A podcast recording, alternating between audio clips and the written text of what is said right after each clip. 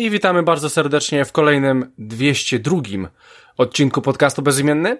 E, słuchajcie, standardowo za pierwszym mikrofonem będzie Christian Kender, ze mną w studiu będzie również e, Rafał Radomyski. Cześć wszystkim, witam. E, I wpadł dzisiaj do nas Michał Stiller. Witam wszystkich bardzo serdecznie. E, cześć Michał, dzięki, że wpadłeś. E, słuchajcie, Mikołaja dzisiaj nie ma, Mikołaj ma tam swoje jakieś problemy. Wkrótce do nas wróci w bliżej nieokreślonym terminie. E, pozdrawiamy Mikołaja. I słuchajcie, mamy Michaela, mamy Michaela, zaraz Michaelowi zadam dosyć ciekawe pytanie, ale o czym dzisiaj będzie ten odcinek? Słuchajcie, 202 odcinek troszeczkę po takiej dłuższej przerwie. Było to spowodowane... No właśnie, Rafał, czym to było spowodowane? Mm, ja miałem kaca po tamtym świętowaniu, nie wiem jak ty. Ja tak, a nie, ja aż tyle nie piłem co ty, ale ty mieszałeś, wiesz, bo ty mieszałeś raz, raz wódkę, raz whisky, raz wódkę, raz whisky. Ale to ja jeden odcinek walnąłem przez e, świętowanie dwusetnego i opuściłem i wylądowałem gdzieś w ogóle w innym kraju, jak się obudziłem. ale, ale, ale potem, potem to było wszystko twoja wina. E, słuchajcie, kto jest na grupie, ten wie. E, składamy tutaj serdeczne gratulacje, e, bo nie inaczej. E, Krystian ostatnio ostatnio wyszedł za mąż. Znaczy nie, ożenił się oczywiście, e, chodziło o tą drugą wersję, ale bardzo, bardzo się z tego cieszymy. Co więcej, ja się również e, bardzo cieszę, byłem dumny, bo byłem świadkiem tegoż wydarzenia, więc to było e, podwójnie przyjemne, bo można się było nagadać, napić i, i pobawić za darmo. Mhm. skorzystać z tego. No i cóż, no nie będziemy przytaczać tutaj. Chociaż Krystian, nie, nie, jakby, myślę, że... jakbyś miał zrecenzować swoje wesele? E, słuchaj, to było najlepsze wesele, na którym się bawiłem w całym moim życiu. E, myślę, że było to wykurwiste wesele, było grube, było, było, było bardzo fajnie. Jedyne co, to ludzie, e, ludzie niektórzy nie, za nie mogli, no ale to oni wiedzą czemu. E, ale tak to, tak to był sztos. Ze wszystkim był sztos. Myślę, że wszędzie było 9 na 10, w niektórych sytuacjach nawet 10 na 10, więc e, ja w ogóle polecam wam takie wesele, ale na to trzeba mieć dużo pieniędzy, naprawdę dużo pieniędzy, jeżeli chcecie mieć dobre wesele, więc to już każdy musi się zastanowić, czy chce się bawić w takie rzeczy, czy nie. Teraz e, sporo osób odchodzi od wesel, no ale jest, jest, jest różnie. Więc ogólnie moje wesele było takie 9 na 10, 9 na 10, tak bym powiedział.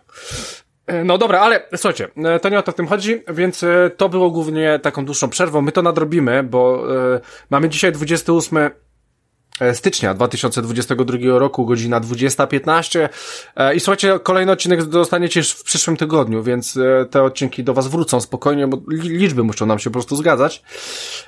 I więc tutaj nie ma się co martwić, no i właśnie to był ten powód, ja, ja dopiero dzisiaj, dzisiaj jeszcze byłem w Polsce, już jestem w Anglii, nagrywam z wami, więc po prostu nadrabiamy to wszystko i będzie dobrze, idziemy w dobrym kierunku. No i słuchajcie, i w tym dziwnym dosyć kierunku poszedł też Michał. E, bo Michał postanowił sobie zrobić, no właśnie, Michał, zrobiłeś sobie krzywdę trochę, co? Bo Nintendo? Znaczy nie, nie, bo, bo to jest ból. Bo jakby nie patrzeć, to jest ból. To jest ból. E, to znaczy, przed tatuażem zasięgnąłem opinii osób, e, to znaczy zrobiłem tatuaż, już, już powiedzmy to oficjalnie. Planowałem wow. od, od jakiegoś czasu, były gdzieś tam w planach, e, jest w planach większy projekt, za który nie chciałem się brać jako start. Pomyślałem, e, zrobię sobie coś małego na przedramieniu, zobaczę w ogóle e, z czym to się je, jak się tatuaż robi, mm, jak to wszystko Dokładnie, najwyżej sobie rękę opierdolisz. No najwyżej sobie rękę utnę i, i, i bym był bardziej niesymetryczny, jak to chłopaki nie płaczą, e, był cytat. Mhm. Jakbym wtedy pracował przy laptopie, jak to mówił e, Cezary Pazura. Chciałem sobie co, zrobić coś małego na start i się przekonać mniej więcej, jak to działa. No i usłyszałem opinię, że ktoś sobie zrobi raz i już później nie chce, bo to po prostu boli. Ktoś, że, że tatuowanie jest jak ciąża, że się nie chce drugiego dziecka, a później znowu jest się w ciąży i się znowu cieszy, że to jest takie mhm. podejście. A ja się położyłem na przedramieniu, to jest, e, można powiedzieć, chyba takie intermedium, jeśli chodzi o, o, o poziom bólu. Mm, położyłem się i podczas robienia tatuażu już myślałem o kolejnym, więc e, nie był to taki ból, który, który, który gdzieś tam spowodował u mnie, o nie, ja już tego nie chcę i, i żałuję. Po prostu jest, jest jakby ktoś rozgrzanym gwoździem drapał mocno po skórze, więc da się przeżyć. Wiadomo, e, zależy to od w którym miejscu robi się tatuaż i tak dalej, bo nie wyobrażam sobie zrobić na nadgarstku, gdzie są te ścięgna tak bardzo blisko skóry, te wszystkie żyły wychodzą kości, więc na pewno boli. Miejsce, gdzie wjechała mnie już e, tym urządzeniem mm, do tatuażu bliżej środka ręki, gdzie, gdzie normalnie wbija się szczykawkę do pobierania krwi i tak dalej, to już miałem takie, ups, to już, to już jest, zacząłem już trochę być nerwowy, ale ogólnie mm, bardzo miła atmosfera, dobra muzyka, puszcza e, Tula, Korn leciał, więc e, moje klimaty były i po prostu zamknąłem oczy, słuchałem muzyki i, i nie się dzieje co chcę. A motywem, który wybrałem e, sobie na rękę jest e, grzybek z Mario, który level up daje i mam grzybka z Mario czarno-białego, bo mm, ciekawostką jest teraz że kolory są zakazane, tatuowanie w kolorach, e, Unia Europejska jakieś tam... Co? Nie... Poczekaj, co? Co jeszcze raz, co? Zakazane jest robienie tatuaży w kolorze. Jak to kurwa? Kolory zostały wycofane przez jakieś chyba regulacje. Nie jestem pewien, jeśli ktoś z widzów wie, to, nie, niech, to, niech poprawi to na Facebooku. E, tak, no. e, kolory zostały wycofane, bo ja, ja, zawsze mówiłem, a trzeba zrobić termin, czeka się później miesiące, bo jednak te terminy są dawane później. No i jako, że nie ma kolorów, to dużo ludzi po prostu nie zgłasza się do tatuatorów i tatuatorzy mm, robią takie promocje, że przychodzisz, masz jakiś ten e, mały wzór, to siadasz od razu na fotel, nie? Że bez, bez terminu pokazujesz wzór, oni sobie to drukują i, i robią, co trzeba. No i stwierdziłem, mhm. a planuję od zawsze. Mm, spontaniczne decyzje są takie, że, że po prostu się je robi, zanim się człowiek rozmyśli, więc e, postanowiłem sobie, a to pójdę. No i wczoraj byłem spytałem się o taki tatuaż, pokazałem właśnie grzybka z Mario i, i powiedział, że już, e, że zna taki wzór i nie ma problemu, tylko już dzisiaj nie, nie, czyli wczoraj. No to ja mówię, no to przyjdę jutro. No jutro 15.30, więc byłem sobie dzisiaj, kiedy to nagrywamy 28. Teraz patrzę na moją zakrwawioną, zaklejoną rękę, więc mhm. trochę jeszcze, no. no. wiadomo, musi się to zagoić, trzeba no to, tak, to tak, smarować, tak, tak. myć, e, więc pierwsze doświadczenie Zobaczymy, jak wyjdzie. Mam nadzieję, że wszystko się dobrze zagoi, bo naprawdę ładnie wyszło. Na, jeśli ktoś na moim Twitterze e, gdzieś tam się przewija, to może zobaczyć, bo wrzuciłem fotkę od razu po zabiegu i i Czy, czekam. Czyli aż... Michał, czekaj, czy, czyli żebym dobrze zrozumiał, yy, najpierw podjąłeś decyzję, że odsuwasz się od gier, bo chcesz się poświęcić ważniejszym rzeczom w swoim życiu, potem kupiłeś Xboxa Series X i żeby to uczcić, wytatuowałeś sobie grzybka z Mario. To znaczy, jeszcze, czego nie rozumiesz? Jeszcze, I jeszcze nagrywa z nami co drugi odcinek. to już jest, to już do Mikołaja pretensje. No, spoko. Nie, to nie e, chodzi a... o to, że od, odchodzę całkiem od gier, bo zawsze gdzieś te, te gry mocne w serduszko, tylko po prostu nie gram tak dużo, o czym na pewno się do, dowiedzą spoko. słuchacze w tym odcinku, że nie gram dużo. Eee, Michael, a powiedz mi, bo mówisz teraz, że a może, że już myślisz o kolejnym, a to też będzie związane z grami? Nie. I poznałem ostatnio w ramach podcastu, który prowadzę, e, gitarzystę AC Drinkers, który jest tatuażystą. I hmm. mam w głowie motyw e, z mojego ulubionego zespołu Godziry, który chciałbym e, mieć na łydce, więc chłop jest fanem Godziry, wie z czym to się je i jest kozakiem, jeśli chodzi o tatuowanie, więc on się, dzwon, dzwon się nazywa gość, e, Taką, takie ma, ma przezwisko mm, i stwierdziłem, że jak mam tatuować coś większego, to najpierw sobie sprawdzę na czymś mniejszym, a później mhm. dam, do, do, dam moją łydkę do zrobienia komuś, kto nie dość, że lubi ten zespół tak samo podobnie jak ja i kto już lata też w branży siedzi, więc e, kwestia tego, żeby dograć jakiś dobry termin w Polsce na urlopie i sobie to na spokojnie przejechać się do niego i sobie zrobić e, większy projekt na łydce muzyczny. Mhm. Ja w ramach e, ciekawostki mogę wam powiedzieć, że no. kiedyś swego czasu też y, zaplanowałem zrobienie tatuażu sobie. O, proszę. W zasadzie zaplanowałem... O Boże, już ja wiem, jaki ty byś miał motyw, jakiś spierdolone PlayStation. Xy, kółka, gdzieś byś miał kwadraty. No, na nie, nie, nie, ale jakby trochę... Znaczy, motyw nawet w sumie też miałem wybrany yy, swego czasu, ale to, to, to, to, wszystko w swoim czasie. No. Yy, tatuaż, mieliśmy sobie zrobić tatuaż z znajomym. Razem gdzieś tam jakiś, jakiś był pomysł, że, że coś tam pójdzie. E, on zrobił sobie tatuaż, potem sobie zrobił drugi i mnie namawiał i ja powiedziałem, że się wytatuuje u niego. E, bo, bo, bo on zawsze gdzieś tam miał e, smykałkę do tego, żeby jakieś takie fajne rzeczy robić. Nawet kiedyś może ktoś widział jeden z obrazków Metal Geara gdzieś tam narysowany.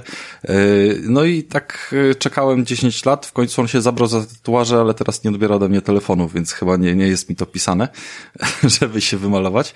Ale mhm. jeżeli przyjdzie, e, przyjdzie ten moment, to ja też mam motyw poniekąd zbliżony do tego, co, co, co Michał wybrał, bo Grzybek z Mario jest takim właśnie level upem, nie? Jakimś power upem i, i coś tam symbolizuje. No jest czarno-biały, więc my nie wiemy, czy to miałoby symbolizować y, rośnięcie. Mam napisane y, one up na, pod grzybkiem. One up, czyli życie dodatkowe, dobra. No to, to jest kwestia w takim razie spoko, tego, spoko. tego zielonego grzybka.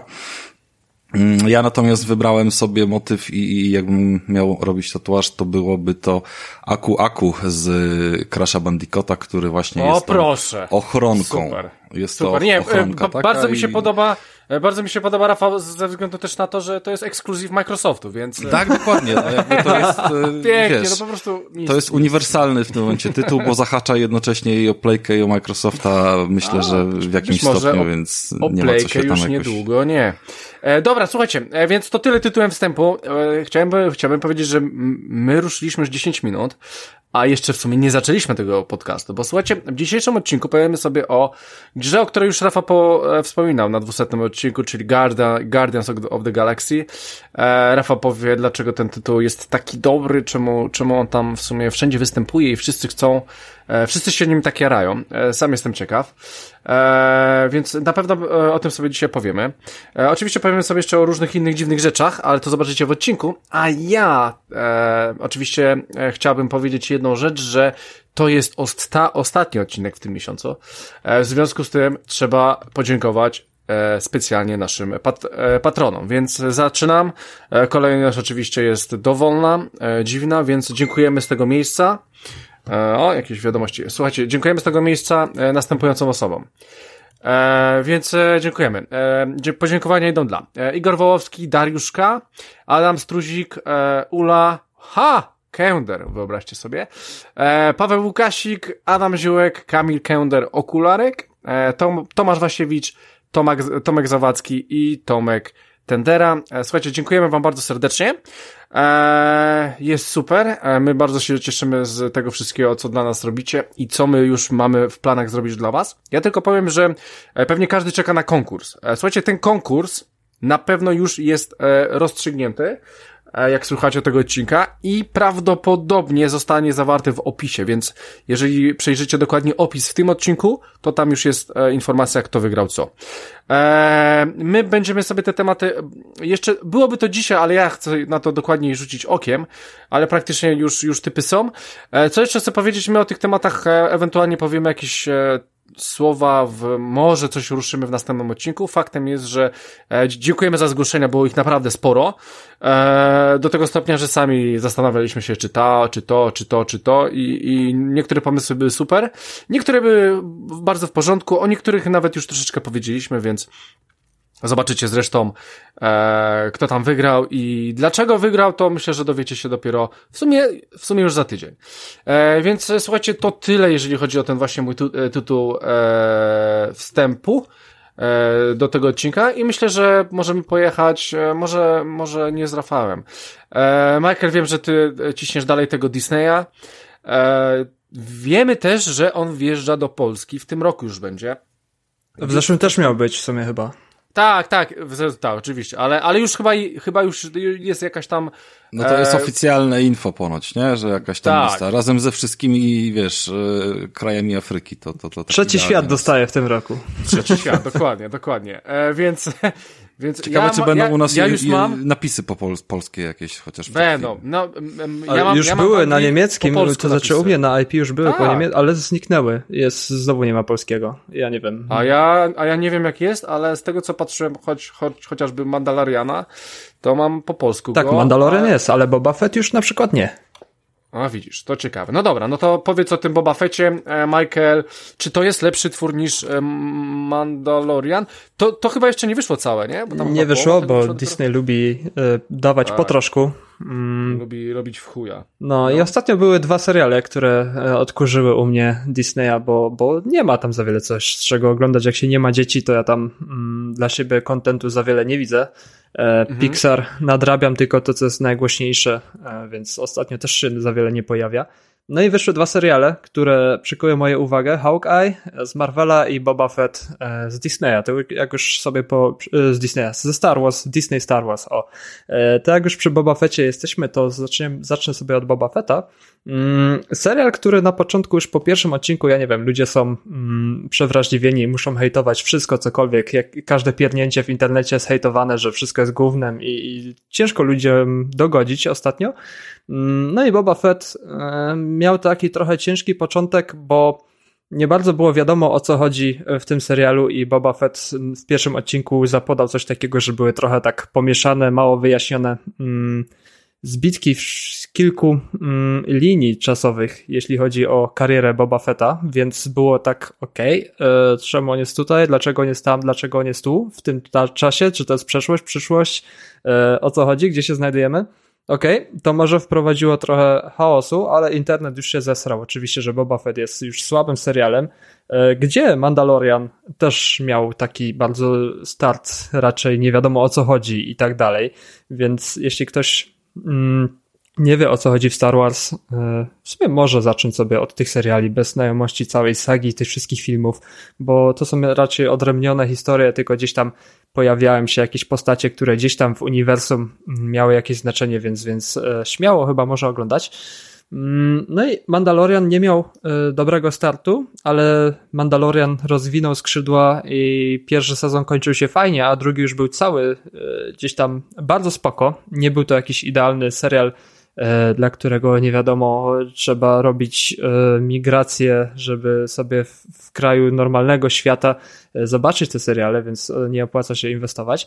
No i Boba Fett w kilku później odcinkach rozwija skrzydła, już chyba pięć odcinków i drugi odcinek już był taki, że wow, w pracy się spotkaliśmy, było wow, widziałeś tą i tą scenę? I kumpel mówi, tak, widziałem, zajebiście to zrobili. No i ten hejt już gdzieś tam zaczął zanikać, e, było coraz ciszej o Boba Fettie, bo po prostu Boba Fett się rozwinął i pokazana jest cała ta historia Boba Fetta. Mm, nie znałem tej całej historii, mm, to znaczy kim Boba Fett jest i, i jak on sobie tam żyje, więc e, wprowadzany jest w konflikt e, ciekawy. Nie będę tutaj za, za wiele zdradzał, bo y, chyba w lipcu, jak, jak będzie Disney Plus, to sobie ludzie na pewno zobaczą. Na pewno będzie już y, kompletny sezon do zobaczenia i po polsku.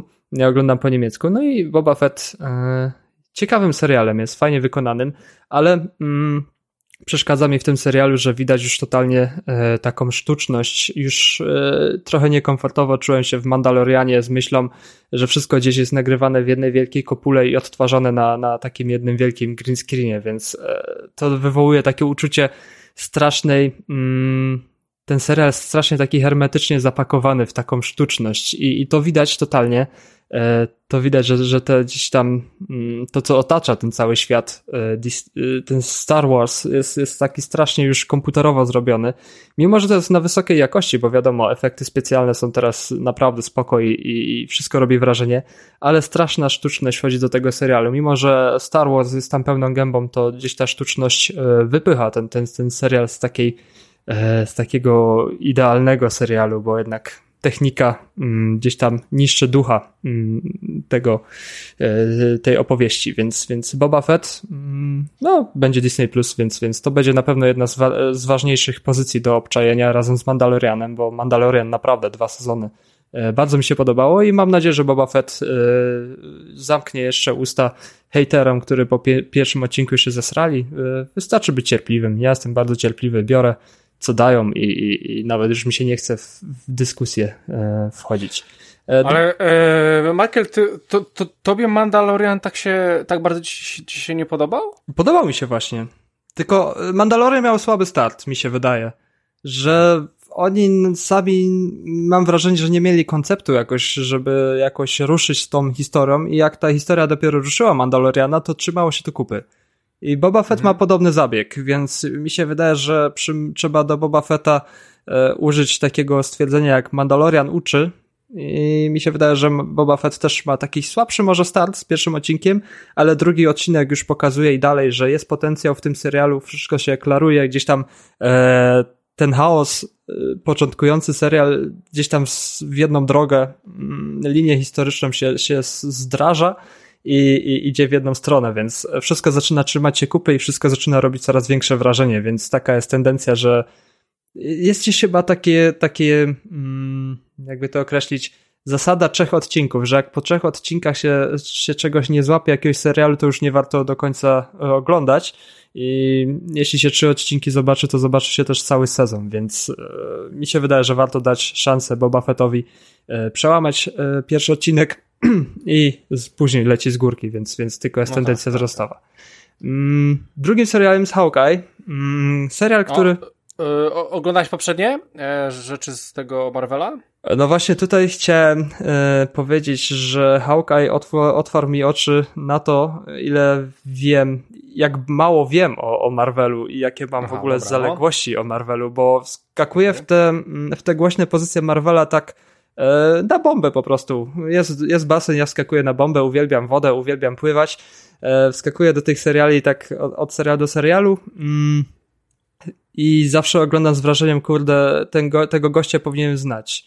E, powinienem wiedzieć, kim jest Hawkeye. E, nie wiedziałem przed tym serialem, bo po prostu Marvel jest e, moją piętą achillesową. Znam tylko podstawy Spider-Man, Iron Man i Thor i te wszystkie klasyczne. Kapitan Ameryka to jest te, te, te klasyczny Marvel, którego ja znam, no i pojawia się jakiś Hawkeye, Falcon, coś tam, Falcon Soldier, czy jakby tam było, e, teraz fani Marvela mają taki zgrzyt. Mm -hmm.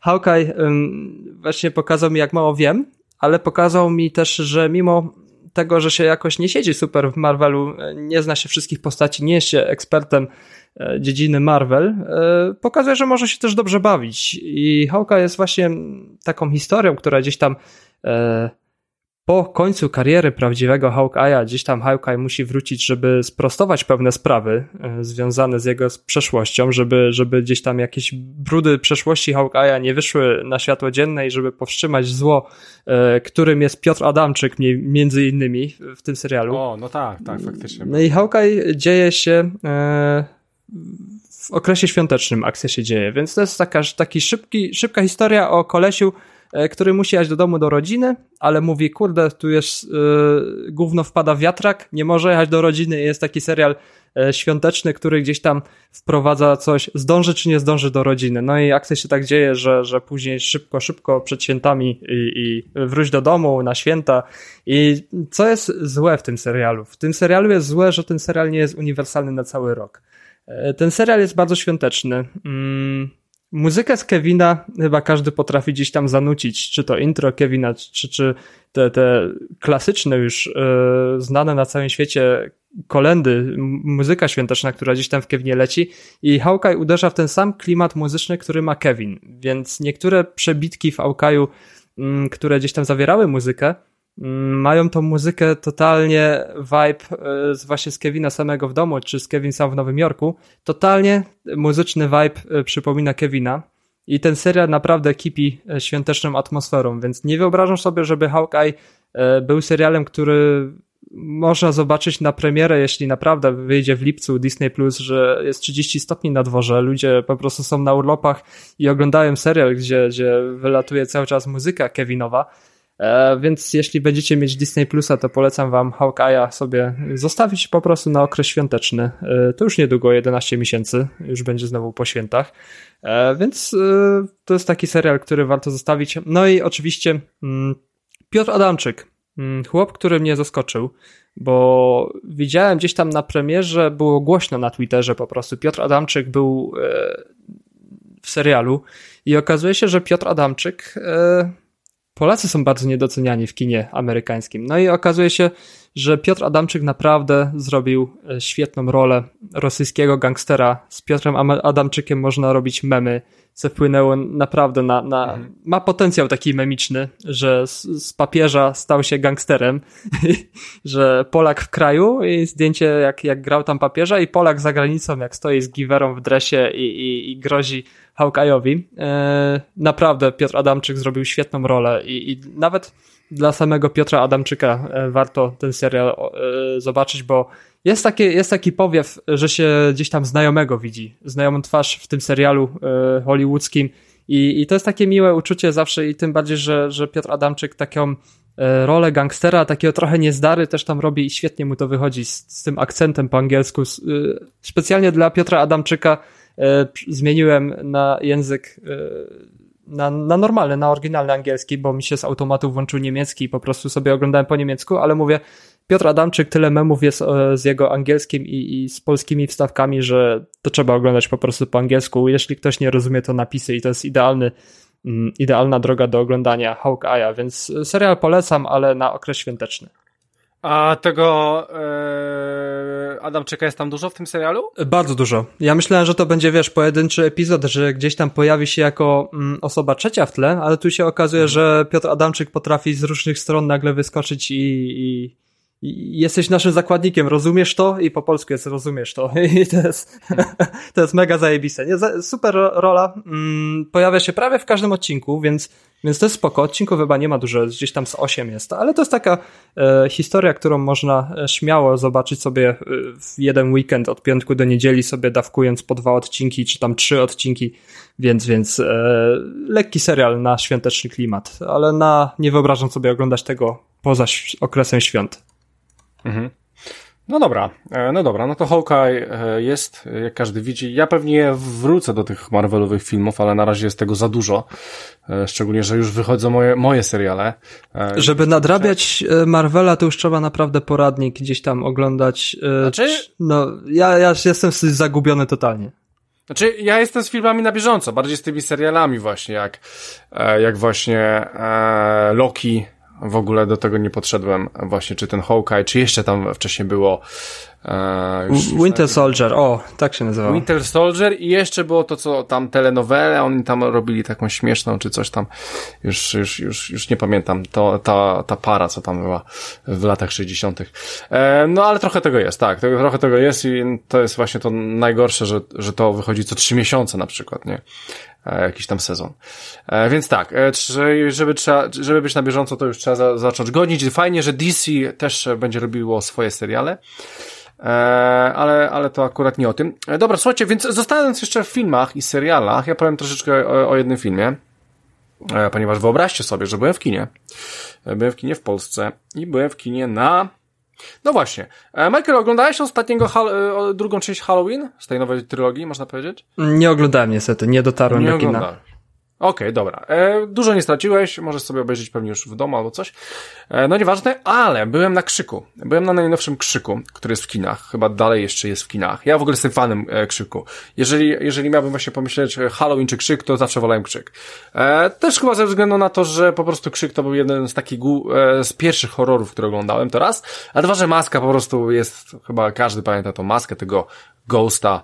E, e, więc, więc to było dla mnie zawsze charakterystyczne. Plus jeszcze dochodziły e, scary movie, które po prostu Becker robiło z tego e, i, i to jakoś tak weszło, e, weszło mi do głowy, że, że po prostu uwielbiałem ten horror. Chyba byłem na wszystkim e, w kinie. Może nie byłem na dwóch pierwszych częściach. E, bo chyba byłem jeszcze za młody. E, no nieważne, ale e, nowy krzyk. Słuchajcie, nowy krzyk. Nowy krzyk jest w ogóle krzykiem, w sensie, że nazywa się krzyk, bez żadnych udziwnień. Tak jakby można powiedzieć reset, nie reset. I powiem wam, że jest zajebisty. Naprawdę jest kurde dobry.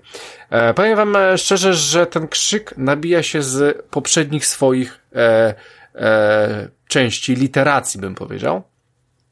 E, do tego stopnia, że jest dużo nawiązań ze starych krzyków i oni tutaj to traktują tak jak, tak jak, e, tak jakby był pewien film, e, który jakoś tam się nazywa I po prostu ten film jest wzorowany na krzyku.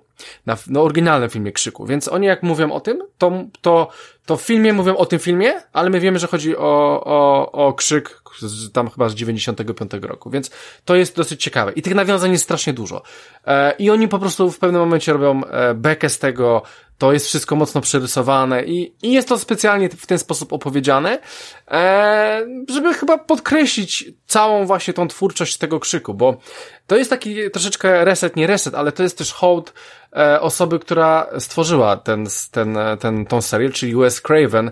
E, na końcu w ogóle po napisach e, są podziękowania dla niego. No on tam w 2015 roku odszedł niestety.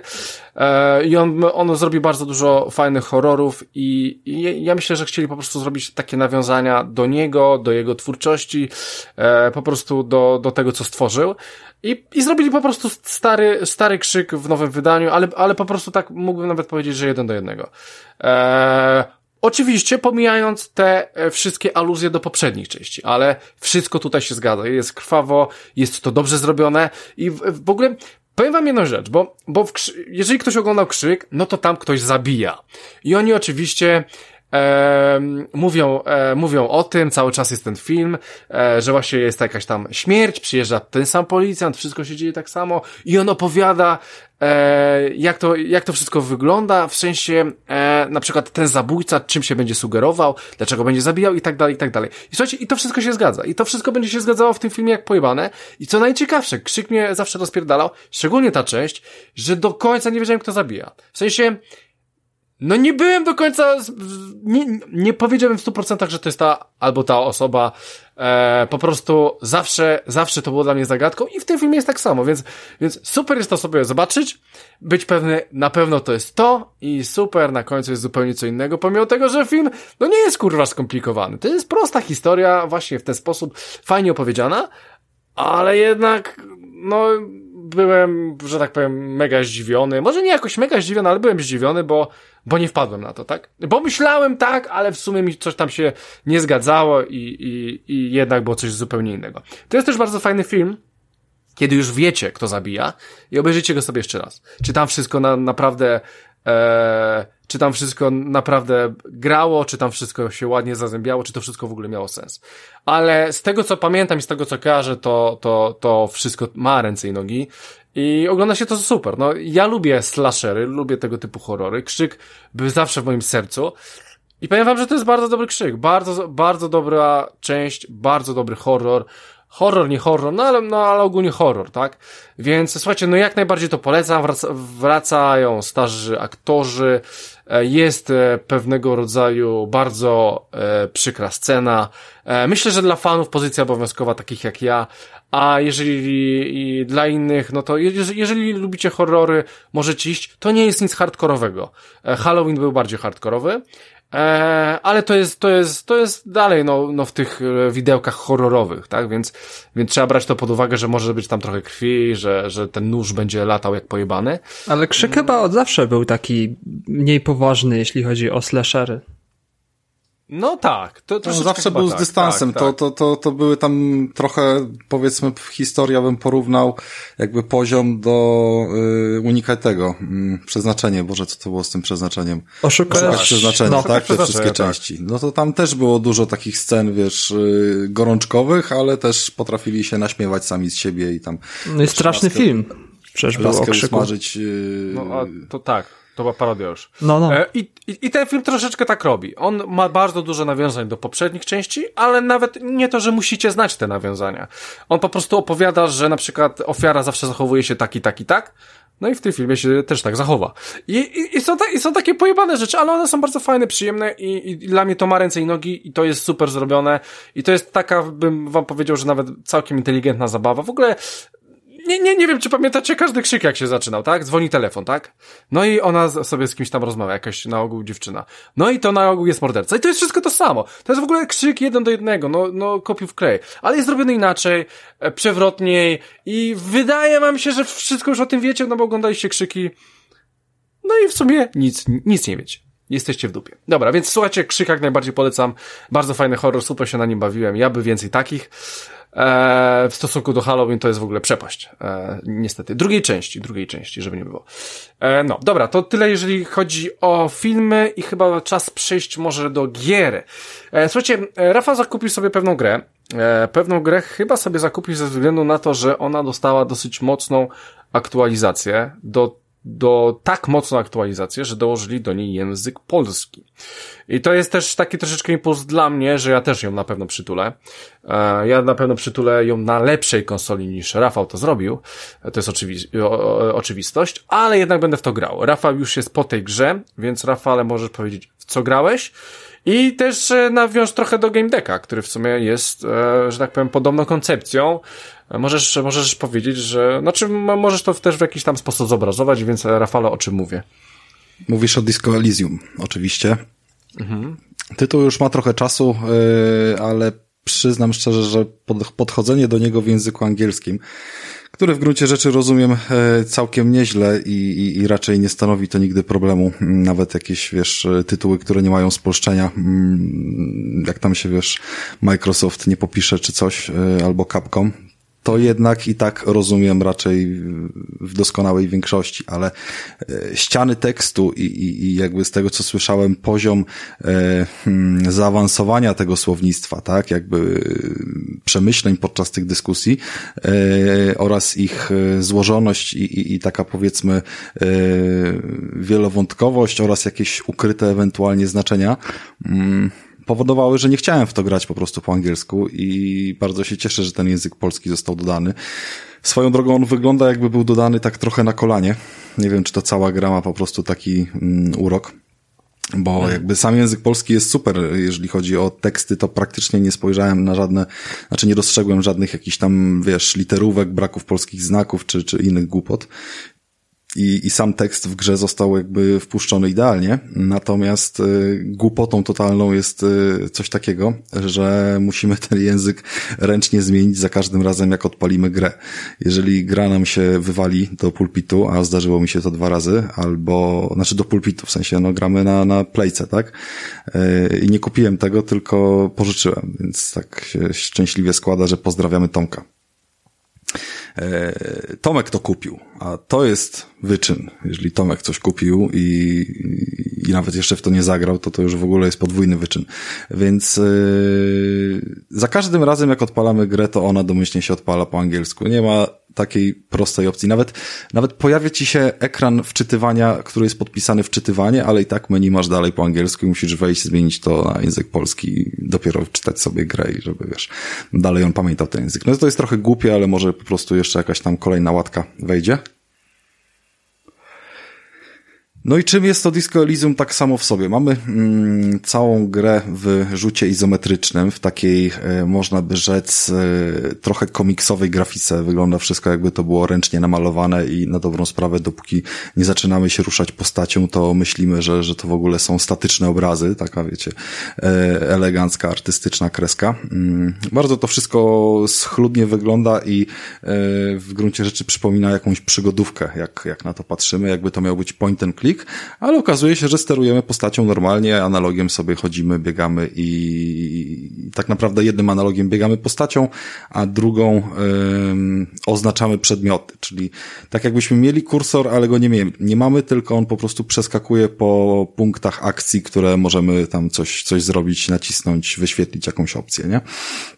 I to jest bardzo wygodne, bo, bo jeszcze dodatkowo mamy jeden przycisk, który umożliwia podświetlenie tych wszystkich e, przedmiotów akcji, a e, zdecydowana większość tej gry, jeżeli nie czytamy właśnie dialogów i nie przebijamy się przez ściany tekstu, polega właśnie na tym, że chodzimy po mapie i po prostu klikamy we wszystko, co jest do kliknięcia, bo większość rzeczy wystarczy raz kliknąć, żeby zobaczyć jakąś e, informację, no i ewentualnie tam dostrzec coś, e, co pozwoli nam e, załóżmy z tą informacją coś zrobić, tak? No bo e, tutaj się nic nie dzieje samodzielnie, tutaj jakby nie ma takich historii, że podchodzimy sobie do drabiny i, i, i tą drabiną możemy od razu wejść e, gdzieś tam na górę górę, tylko musimy tą drabinę y, dostrzec i wykminić, że warto byłoby wejść po tej drabinie, bo tam na górze coś może być i dopiero wtedy nam się ta ścieżka akcji odblokuje. To jest taki prosty przykład.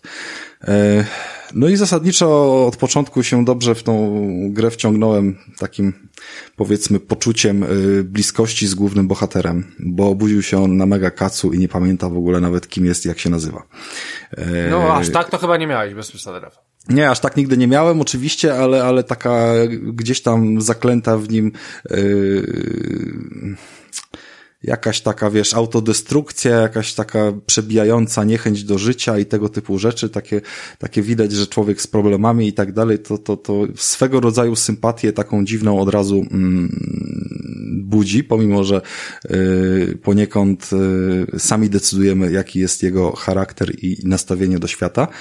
Mm, no i zaczynamy gdzieś tam się plątać po, po, po tym hotelu i pokoju zdemolowanym hotelowym, w którym jesteśmy. Zaczynamy e, jakąś czytać gazetę, słuchać radia, czy, czy, czy szukać w ogóle naszego buta spodni i kurtki żeby w ogóle wyjść na zewnątrz.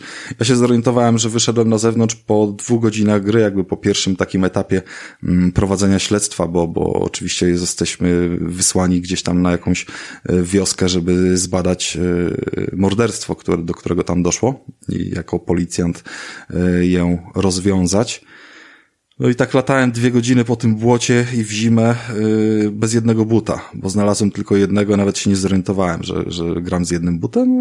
Jak zdobyłem drugiego, to się okazało, że nawet chyba jakieś trofeum za to było, yy, bo drugi był gdzieś yy, odkryty, ale on się nie zająknął w ogóle, twardy facet, że bez buta wyszedł na zewnątrz i że, że jest mu zimno, nie? Yy, w każdym razie, yy, konstrukcja jest mocno otwarta i w gruncie rzeczy coś tam nam mówi, co możemy robić, ale yy, czyli powiedzmy, że próbuje nas gdzieś tam prowadzić, ale nie ma czegoś takiego, że, że, że to wszystko jest yy, za rączkę.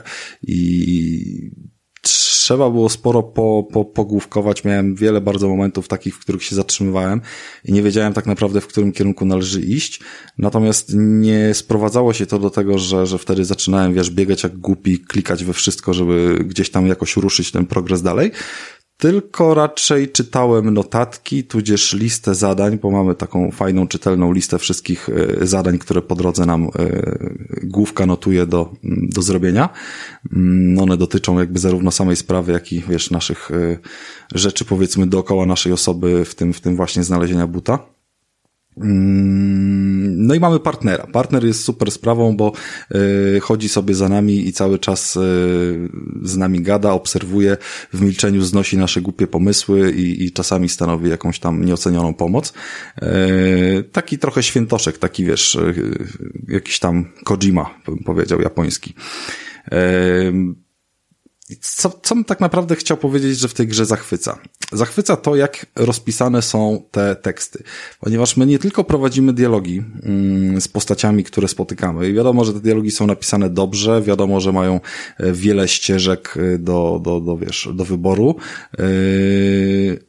Ale jakby są one oczywiście poblokowane w różne sposoby od tego, jaki mamy poziom rozwoju postaci. No i w tym poziomie rozwoju postaci jest tam opcji nie wiem, dajmy na to ze 20 albo 25, bo teraz nie pamiętam, do rozwijania punktów doświadczenia przez całą grę nazbieramy tyle, że pozwolą nam się skupić na rozwoju powiedzmy czterech czy pięciu z tych wszystkich y, fundamentów. Nie? Więc y, każdy, kto będzie się skupiał jakby na swojej jakimś inną konstrukcie postaci, będzie po prostu przechodził tą grę w inny sposób. Będzie nie sprytem, a siłą, albo jakąś inną rozmową, y, czy przeczuciem, czy, czy dreszczami, które nam powodują, wiecie, że coś czujemy. To jest na tej zasadzie, że jeżeli mamy na przykład umiejętność dreszczy wykupioną, a był taki moment w grze, że gra mi zasugerowała, że gdybym miał dreszcze, to mógłbym coś tam tutaj y, zrobić, ale nie mogę. Mm, więc ja trochę inaczej rozegrałem jakby tam fragment od save'a i, sobie do, do, doposażyłem się, jakby tam ze trzy punkty sobie doładowałem w tych, y, w tej jednej umiejętności. Co mi pozwoliło oczywiście przejść przez fragment, który chciałem, ale co ciekawe, chodząc po tej mapie i mając tą e, nową umiejętność e, po kilkunastu godzinach jakby nagle nabytą, to zorientowałem się, ile rzeczy gdzieś tam mnie po drodze ominęło, bo nagle te dreszcze powodowały we mnie jakieś dziwne przemyślenia i zatrzymywałem się, zaczynałem rozmawiać z własną głową e, na temat tego, co gdzieś tam poczułem albo co mi podpowiada intuicja, tak? Więc tak naprawdę można powiedzieć, że w dużej mierze każdy trochę to Disco Elysium przejdzie w inny sposób i myślę, że takich alternatywnych, alternatywnych ścieżek jest, e, jest dużo zaszytych. Nawet swoją drogą e, miałem okazję już z kilkoma osobami na ten temat porozmawiać, nawet z jedną na twoim weselu, Krystian, nawet no, swoją wiem, drogą. Wiem, pamiętam, pamiętam. Z bardzo, z bardzo takim gościem e, interesującym, który ci udzielał ślubu. I się okazało, że miał całkiem inną ścieżkę niż ja w kontekście jakiegoś tam finału gry i nie mógł mi uwierzyć w to, co mu powiedziałem, że się tam u mnie wydarzyło, nie? No, więc, no. więc spoko, że takie rzeczy są. I w żaden sposób one nie są powiedzmy zdradzane. To nie jest takie e, jawne i oczywiste, że widzisz co cię omija, tak? To nie jest klimat, że masz cztery opcje do wyboru jedna od razu mówi, że e, gdybyś był silny, to byś teraz komuś skopał dupę, ale nie jesteś, więc musisz go okraść albo przechytrzyć, nie? Tutaj po prostu masz podsuniętą jakąś tam opcję, tą na którą cię stać i nie, nie jest zdradzane jakby co, co się dzieje dalej. Yy, to znaczy są pokazywane czasami te opcje, które, wiesz, yy, mogłyby się pojawić, mm, żeby nie było, że to jakby, wiesz, yy, sprawia wrażenia gry liniowej, bo poniekąd stanowią one podpowiedzi, w jakim kierunku możesz rozwijać postać, możesz jakby podjąć tą decyzję. A w późniejszym czasie, gdy już mamy uzbierany trochę swój ekwipunek, głównie chodzi mi tutaj o ubrania najróżniejsze, które gdzieś tam znajdujemy, albo kupujemy, no bo tam nawet jest jakiś handlarz, mm, to te ubrania też wpływają na te statystyki i to może polegać na tym, że wiesz, że, że daje nam e, plus dwa do percepcji, ale minus jeden do powagi, czy coś w tym stylu. Jeżeli chcemy sobie właśnie dokopać jakichś konkretnych umiejętności na jakieś tam, wiesz, spotkanie z daną postacią, która potrzebuje czegoś tam, to możemy troszeczkę oszukać jakby system rozwoju postaci, y, ten, który jakby z doświadczenia nam nabija te punkty i przebrać się po prostu w inne ciuchy, co nawet dwa, trzy punkty w niektórych kategoriach nam potrafi dorzucić dodatkowe, jeżeli mamy już w czym wybierać. I faktycznie pod koniec gry to, to się przebierałem y, co chwila, żeby mieć, mieć jak najwyższe stacje w konkretnych jakby tam sytuacjach bo były one dosyć stresujące. Mm, no, no chyba, e, chyba z tego, Rafał, co pamiętam, jak już jesteśmy przy tych statystykach, to w stosunku do Game Decka, to, e, znaczy chyba tak mi się wydaje, ale mogę się mylić, e, tam są, tam można ubrać postać e, w różne przedmioty, e, które też polepszają e, twoje statystyki. Dobrze mm. pamiętam? Ja tego nie pamiętam, jeżeli chodzi o ubieranie postaci czy ekwipunek. Coś tam może było. Mm. Ale nie, ja mówię o Disco Elysium. No tak, to dokładnie to powiedziałem, że ubierasz sobie postać i ciuchy zapewniają ci bonusy lub minusy do konkretnych statystyk, tych mhm. dwudziestu kilku. Minusy? One... Tak samo są też minusy? Tak, to nie jest tak, że są same plusy. Jest tak na przykład, że masz, y, załóżmy, buty na wysokim obcasie, pantofle takie, i one powodują no. zwiększenie umiejętności y, jakiegoś tam postrzegania y, otoczenia, mhm. bo jesteś wyższy i, lepiej dostrzegasz różne, nie wiem, ślady na przykład gdzieś tam zostawione, ale jednocześnie dają ci minusy do y, twojej zwinności. I jeżeli będziesz miał coś, co wymaga zwinności, na przykład zrobienia jakiegoś uniku, bo cię ktoś zaatakuje i, i wybierasz opcję uniku, no to masz automatycznie minus jeden, bo te buty są zwyczajnie niewygodne, nie? No jakby taki przykład. I w ten sposób praktycznie wszystkie te ciuchy są opisane, jest bardzo mało ciuchów, które dają same plusy, bo jakby no, no te wszystkie stacje są określone jakby zarówno elementami mm, psychicznymi, jak i emocjonalnymi, jak i fizycznymi, więc jakby zawsze jest jakiś balans w tym e, zachowany i po prostu fajnie, że możemy to zmieniać sobie na żywo, że jakby nie tylko wybór sztywnych tych e, cech podczas gry nam e, gdzieś tam się dodaje, ale różnica, która jest z game deckiem, jakby ja wiem, że to nie jest ten, ten sam poziom hitu i jakby nie taki rozgłos zdobył wcale, ale w disco mamy poczucie że to jest bardzo klasyczny rozwój. Jest on bogato opisany, jest tych y, powiedzmy 25 y, opcji do rozwijania, ale jest to sztywny pasek z punktami doświadczenia, który nabijasz, dostajesz punkt i go wydajesz. I tyle. Możesz ten punkt wydać też na coś innego, do czego jeszcze przejdę, ale w gruncie rzeczy to po prostu bierzesz ten punkt i go wydajesz na doświadczenie i możesz go wydać za każdym razem na dowolny z tych 25. Nie masz w tej kwestii żadnego ograniczenia, więc możesz sobie wydawać swoje punkty jednocześnie być najmądrzejszym człowiekiem i najsilniejszym człowiekiem i w żaden sposób cię to nie będzie ograniczało.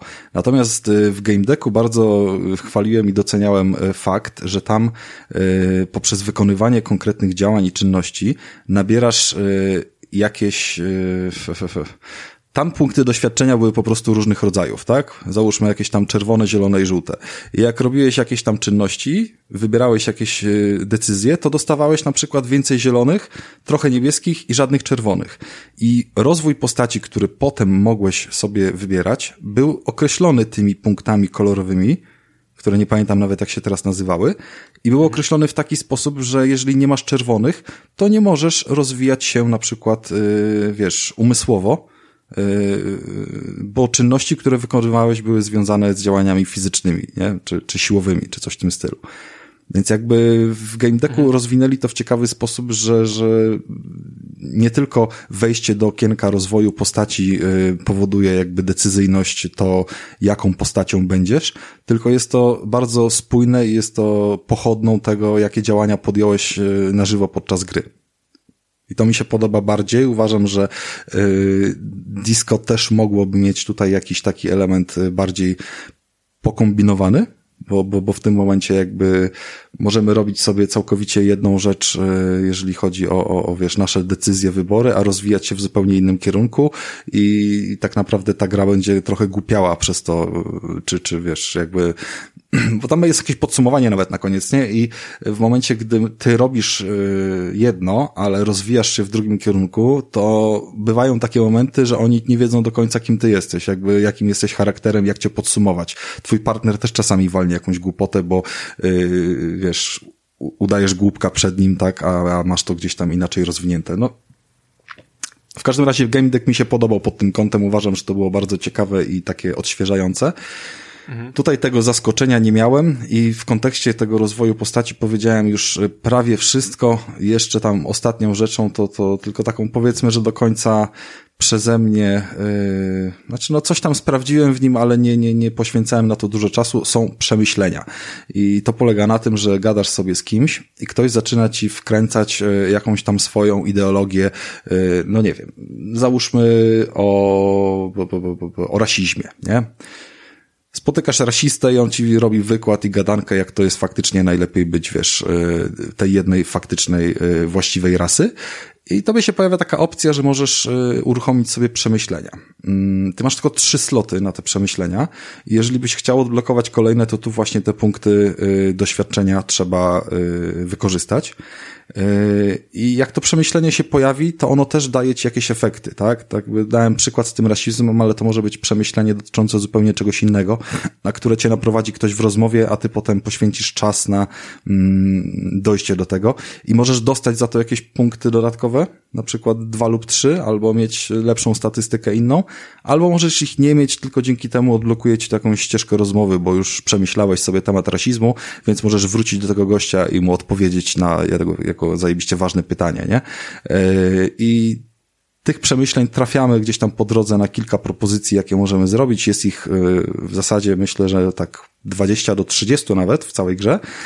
Ja chyba ich zrobiłem raptem z 8 czy 9. E, natomiast, żeby zwolnić sloty albo dokupić kolejne sloty na te myśli, trzeba te punkty doświadczenia zmarnować, więc ja ładowałem je po prostu w czyste statystyki i tamtej opcji nie rozwijałem. No.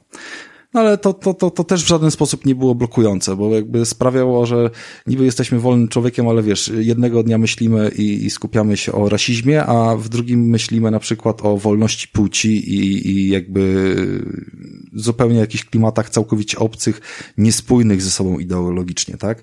I ta gra bardzo dużo przemyśleń oraz rozmów z, bo jeszcze o ważnej rzeczy nie powiedziałem. my nie tylko rozmawiamy tam z osobami, które spotykamy. My bardzo dużo rozmów prowadzimy ze samym sobą, i same sobą oznacza tutaj chyba pięć postaci, które są w naszej głowie. To jest jakieś twoje wewnętrzne ja kontekstu, y, wiesz, y, władczego umysłu, takie te główne twoje cechy, ale to jest również na przykład twój układ limbiczny, który wiesz, podpowiada ci w momencie, gdy masz kaca, że ni chuja nie wstaniesz teraz z podłogi, bo czujesz się jak śmieć. Yy, to może być jednocześnie twoje jakieś tam empatyczne wnętrze, które będzie się odzywało, gdy wiesz, będzie na to zachodziła potrzeba i one, one między sobą też potrafią brać udział w tej dyskusji i na przykład wyrazić swoje zdanie z trzech stron, bo jedno mówi to, drugie to, trzecie to, a ty tak naprawdę podejmujesz decyzję, w którą stronę się skłaniasz i co chcesz im odpowiedzieć powiedzieć, nie? I to, to jest pierwsza w ogóle myśl, zanim się ekran odpali, to właśnie zaczynasz gadać z głosem w swojej głowie. Więc to pozwala na taką wewnętrzną analizę sytuacji, która, yy, w której się odnajdujemy, naszej własnej osoby oraz potencjalnie tam sytuacji z yy, gry, które gdzieś tam są dookoła, jeżeli się uruchamiają jakieś te przemyślenia yy, losowe, na przykład tam w wyniku jakichś tych dreszczy czy czegoś w gruncie rzeczy to są dalej kolejne po prostu dialogi. No jakby z twojego punktu widzenia nie ma żadnej różnicy, czy ty gadasz z jakimś typem, który stoi na pomoście, yy, bo do niego podszedłeś, czy po prostu z własną głową, która się do ciebie odezwała. Jakby nieważne. Dalej trzeba przez to przegadać. Tylko bardzo dużo tych rozmów dotyczy takich tematów mentalnych, psychologicznych, yy, yy, zastanawiania się, wiesz, nad sensem bycia albo jakimś tam jeszcze innym ciężkim yy, tematem, albo czy jesteś dobrym, czy złym, albo coś tam, coś tam. Plus do tego dochodzi naprawdę ogromny szereg rozważań y, biznesowo-ekonomiczno-układowych y, wow. Y, i takich, wiesz, czy, czy bardziej rewolucjonista, czy komunista, czy ktoś tam jeszcze i tak dalej. I w gruncie rzeczy przez to, jakie wydajesz na ten temat opinie czy zdanie wśród ludzi, Pomijam kwestię, że to może jakieś ścieżki gdzieś tam otwierać, ale nawet jak z czystą dyskusją i po prostu ty chodzisz i tak gadasz, to też jest ci przypinana łatka na koniec gry, że no, w gruncie rzeczy to jesteś trochę komunistą, nie? Z tym, co tak e, sobie opowiadasz, nie? Więc yy, czuć od razu, kiedy ta rozmowa e, jest, jest takim wątkiem pobocznym, który miałby ci coś zostawić w głowę, ale w gruncie rzeczy nie na wszystkie takie miałem ochotę i to były momenty, które pozwalałem sobie przeklikać na takiej zasadzie, że nie czytałem każdego słowa, tylko po prostu, wiesz, chwytałem to zdanie, jego ogólny sens, nie? Ale za każdym razem, kiedy wracaliśmy do śledztwa, do sprawy, do jakichś, wiesz, fajnych tematów, wspomnień i tak dalej, to, to, to się skupiałem bardzo mocno, żeby, mm, wiesz, wyłapać ten sens, e, wybrać e, właściwą odpowiedź. Wiele z tych dialogów można powtarzać, e, ale bardzo wyraźnie są oznaczone te, które będą powodowały próbę jednostkową i jakby niemożliwą do powtórzeń. One są bardzo jasno określone, najczęściej zaskakują cię totalnie z dupy wtedy, kiedy nie jesteś na to przygotowany i wiele z nich się kończy porażką, szczególnie na początku gry, no ale jakby nie jesteś w stanie ich ominąć, nie jesteś w stanie y, przez nie przebrnąć, jeżeli po prostu fartem akurat postaci nie doładowałeś w tym kierunku, no pod koniec gry jest lepiej, bo, bo, bo trochę już jesteś kozakiem z tymi statystykami, nie? Yy, ale faktycznie takich, takich opcji trochę jest. Natomiast bardzo dużo wyborów można powtarzać i kiedy już nabieramy odpowiedniej yy, mocy statystykowej, ubraniowej i możemy trochę się dokoksić w jakichś tych statystykach albo po prostu chcemy to zrobić, to sobie możemy wrócić do tych wątków. Mamy całą mapę yy, wszystkich wyborów i jakby prób, które podejmowaliśmy w tych rozmowach i one są oznaczone, która postać gdzie jest, żebyśmy mogli wygodnie sobie podejść na mapie, nawet z wykorzystaniem jakiejś tam szybkiej podróży yy, po, po tej planszy, na której jesteśmy. Ona w sumie nie jest strasznie duża, ale, ale nawet taka drobna rzecz między trzema punktami szybka podróż jednak się tutaj przydaje.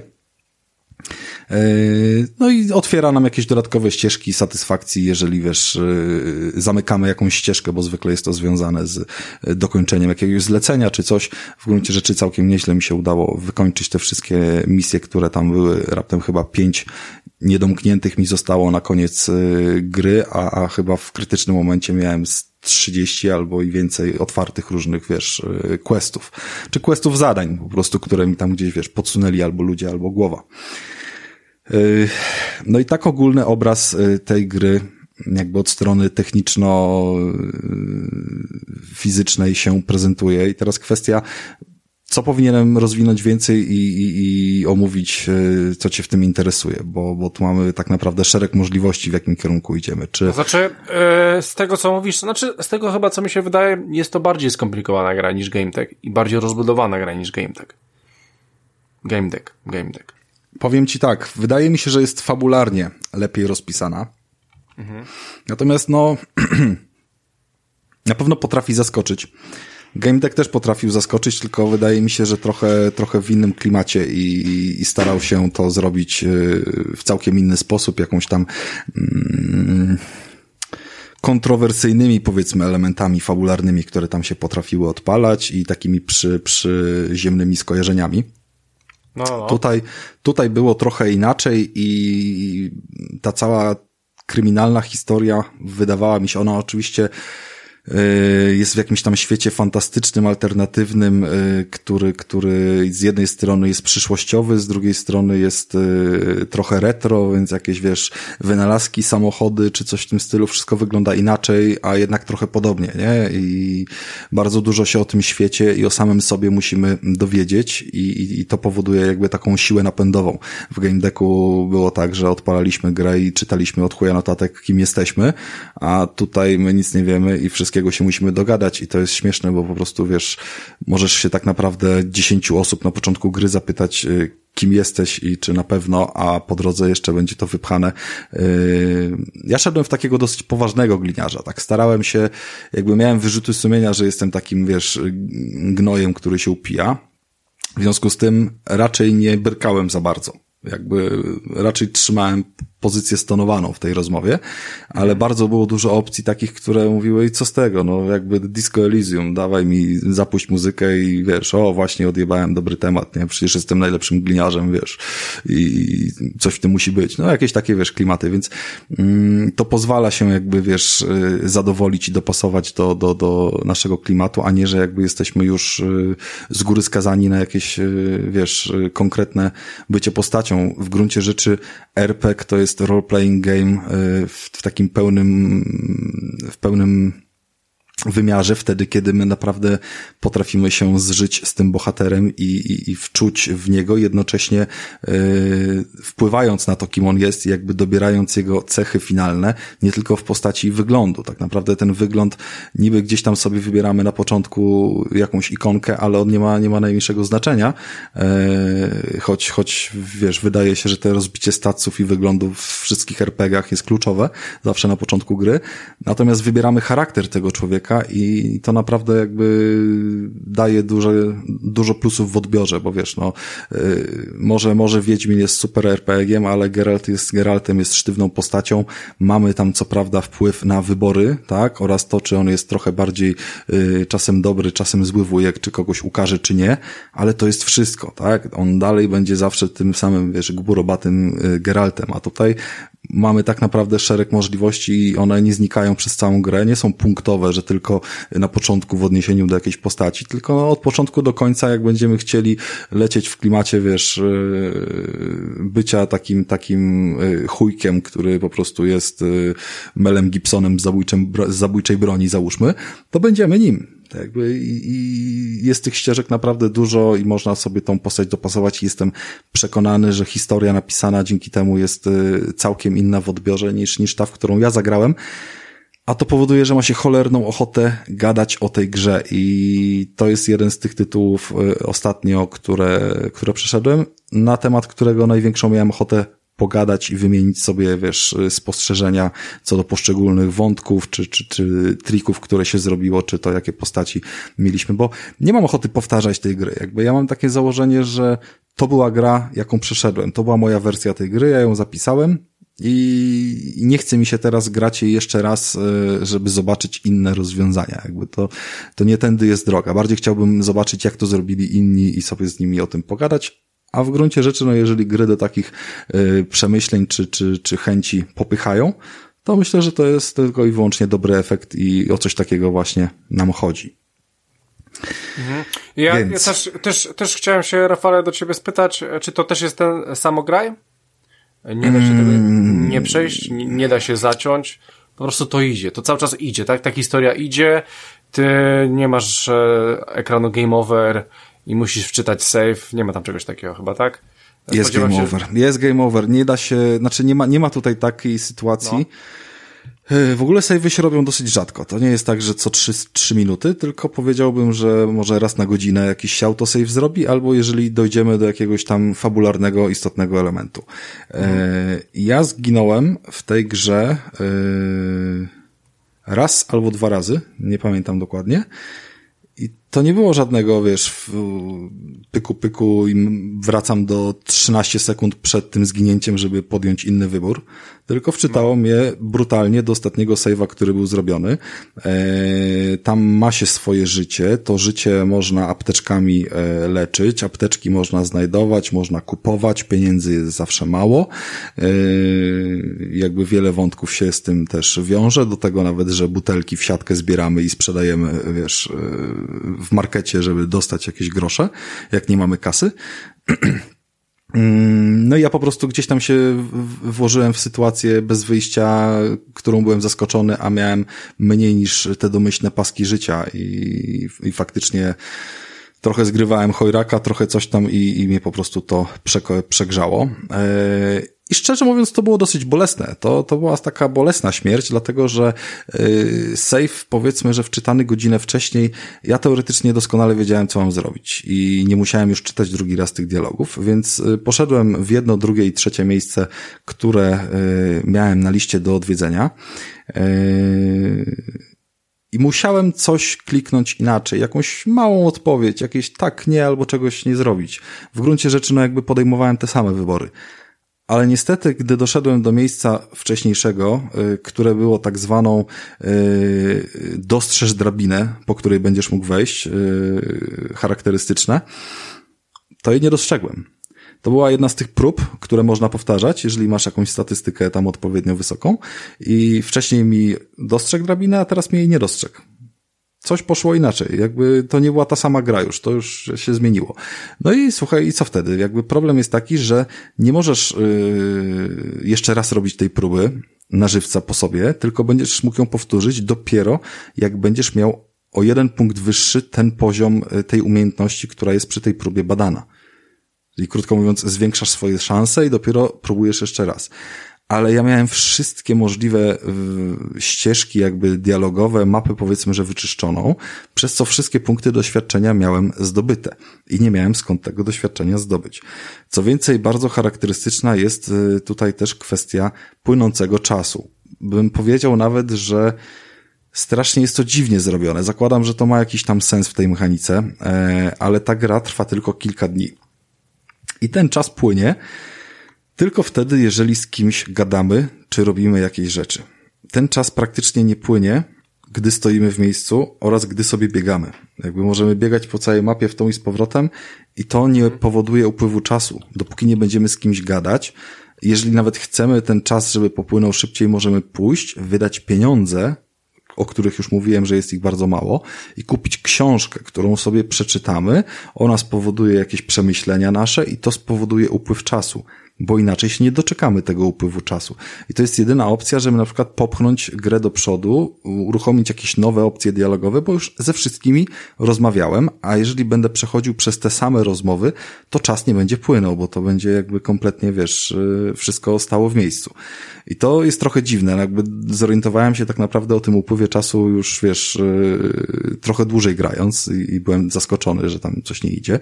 Jakby miałem się z kimś umówić, wiesz, y, o konkretnej godzinie, 21, zobaczyłem, że jest 19, to po prostu, wiesz, zostawiłem tego pada, poszedłem sobie, wiesz, coś zrobić do jedzenia i tak dalej, wróciłem do konsoli po 15 minutach, patrzę, jest dalej dokładnie ta sama godzina i wtedy zatrybiłem, że coś jest nie tak z tym czasem. Bo jak, jak grasz intensywnie, to w ogóle tego nie zauważasz. Jakby cały czas z kimś gadasz, masz jakieś aktywności i ten czas yy, płynie. Yy, no i zmierzam do tego, że nie udało mi się wbić tego punktu doświadczenia, żeby y, tamtą akcję uruchomić ale udało mi się znaleźć jakiś trop i całkiem naokoło inną y, ścieżkę do dotarcia do wniosku, w ogóle inny jakby poziom śledztwa. Jakby coś, czego wcześniej nie znałem, gdzieś z kimś pogadałem, y, musiałem kilka wykonać, y, wiesz, rzeczy, kilka miejsc odwiedzić, zbadać i dzięki temu dopiero się dowiedziałem, że chcę iść tam, gdzie chcę iść No a dopóki tej wiedzy nie mam, to tak jak mówię, nie mogę wejść po tej drabinie, nie? Więc to była bolesna śmierć i spowodowała coś bardzo ciekawego, bo mniej więcej zajęła mi, nie wiem, z 2-3 godziny dodatkowej gry i to całkiem innej gry niż zwykle, gdy giniesz. Bo zwykle, gdy giniesz, to idziesz, powtarzasz, robisz dokładnie to samo i jesteś y, pięć minut później w tym samym miejscu. Więc y, to było ciekawe i w gruncie rzeczy to chyba najlepsza jest odpowiedź na to, czy to jest samograj. Y, nie jest i nie mówi ci, gdzie masz iść. Tam masz na przykład case zbadaj to, albo zbadaj to, albo zrób to. I jakby ja się do końca nie dowiedziałem, czy w jakimś miejscu jest coś ukryte i czy ma ono znaczenie dla śledztwa, chociaż przez y, pół gry, czy tam jedną trzecią, myślałem, że tam będę miał właśnie odpowiedź i wszędzie szukałem sobie, wiesz, y, tej ścieżki rozwiązania, nie? I, nigdzie nie znalazłem żadnego śladu, w końcu go ominąłem i rozwiązałem w ogóle bez tego śledztwo. No więc jakby mm, trzeba się gdzieś tam było par, z paroma rzeczami przekonać, co jak zrobić i tak dalej i w gruncie rzeczy w gruncie rzeczy samograj to nie jest, ale też nie jest tak, że to jest jakaś gra bardzo trudna, tak? Jakby w tym kontekście myślę, że, że, że nie należy tego traktować. Mhm. A powiedz mi, Rafale, bo e, ja się w wielu, wielu, wielu, e, wielu, nie wiem, stronach, czy wielu gazetach, czy ogólnie recenzje tej gry to jest bardzo 10 na 10. Powiedz mi, czy ty widzisz tutaj, że ta gra może faktycznie mieć dychę? Że jest aż tak zajebista? Że jest przełomowa w pewien sposób? Mm, myślę, że tak. Myślę, że jeżeli mielibyśmy oceniać wyjątkowość jakiejś gry, można oczywiście dopisywać jakieś małe wady techniczne, czy, czy, czy wiesz, tego typu głupoty, ale w gruncie rzeczy produkt jest bardzo dopracowany. Tam, gdzie jesteśmy, czyli w grze, jakby to, co robimy w tej grze, czyli dialogi i wypełnianie czasu, jakby naszego różną rozgrywką, klimat, który nam sprzedaje i jakby ta cała historia, to jest interaktywna książka którą sam sobie poniekąd piszesz. Jakby z tyłu książki masz na okładce napisane, że jesteś detektywem, który budzi się na kacu, nie pamięta imienia i musi rozwiązać zagadkę śledztwa i jakby jakiegoś tam zabójstwa. I tyle. Mhm. A to, co jest w środku tej książki, piszesz sobie poprzez jakby tą, yy, tą rozgrywkę. Ja uważam, że można śmiało w takim tytule przypiąć 10 na 10. Bo po pierwsze to jest tytuł na tyle niewymagający, że jest dostępny na każdej konsoli i to bez kłótni, czy coś jest lepsze, czy gorsze. Mm, ładnie to wygląda, ale to jest dalej rysunkowa grafika i równie ładnie wygląda na Switchu nie ma z tym jakby żadnego problemu, żeby y, w tym momencie grać po polsku, a tych języków jest łącznie tylko 10, więc uważam, że y, jesteśmy wśród jakiejś tam lepszej części społeczeństwa. Bardzo się cieszę z tego powodu, że, że, że polski język trafił. W ogóle się zastanawiałem, czy to jakaś y, kwestia, nie wiem, że ktoś tam gdzieś się ktoś znał skądś, wiesz, czy to wiesz, był ktoś wśród Polaków, tam nie wiem, w, ekipie tworzącej, no nie wiem, nie, nie, nie badałem tego od strony mm, tutaj dewowej, jakiejś historycznej, ale, ale zaskakująca była to dla mnie decyzja, że wiesz, gdyby tam było 25 języków przełożonych i tak dalej, wszystko z każdej strony, to, to okej, okay, to, to by było jasne, nie? Ale tutaj przecież nie stało za tym żadne studio, wiesz, wydawnicze, yy, ani Sony, ani Microsoft, tylko, tylko to było wszystko finansowane na własną rękę i wyszło bardzo dobrze. Yy, no i myślę, że tak. Myślę, że właśnie takie gry powinny dodawać, yy, dostawać wysokie noty. Jak nie 10 na 10, to 9 na 10, czy coś w tym stylu. Znaczy, ja uważam, że ta dycha magiczna, jeżeli już by miała być przypięta jako ocena, to powinna być sprowadzona jako gra, którą, e, która się spodoba każdemu. Ja wiem, że disco się nie spodoba każdemu. Wystarczy, że ktoś nie lubi czytać i już mu się nie spodoba. No, ale w kontekście, żeby spróbować się z tą grą... No, a to traf, nie mogę się zgodzić, bo jeżeli miałbyś jakiś kurczę, e, nie wiem jakie Zelda też, e, Zeldzie dużo dają dy, dyszki, a ja nie wiem kiedy w ogóle do tego podejdę, bo to jest gra na dziesiątki godzin to raz, a dwa, że otwarty świat, też tak do końca to na mnie, e, dla mnie nie przemawia.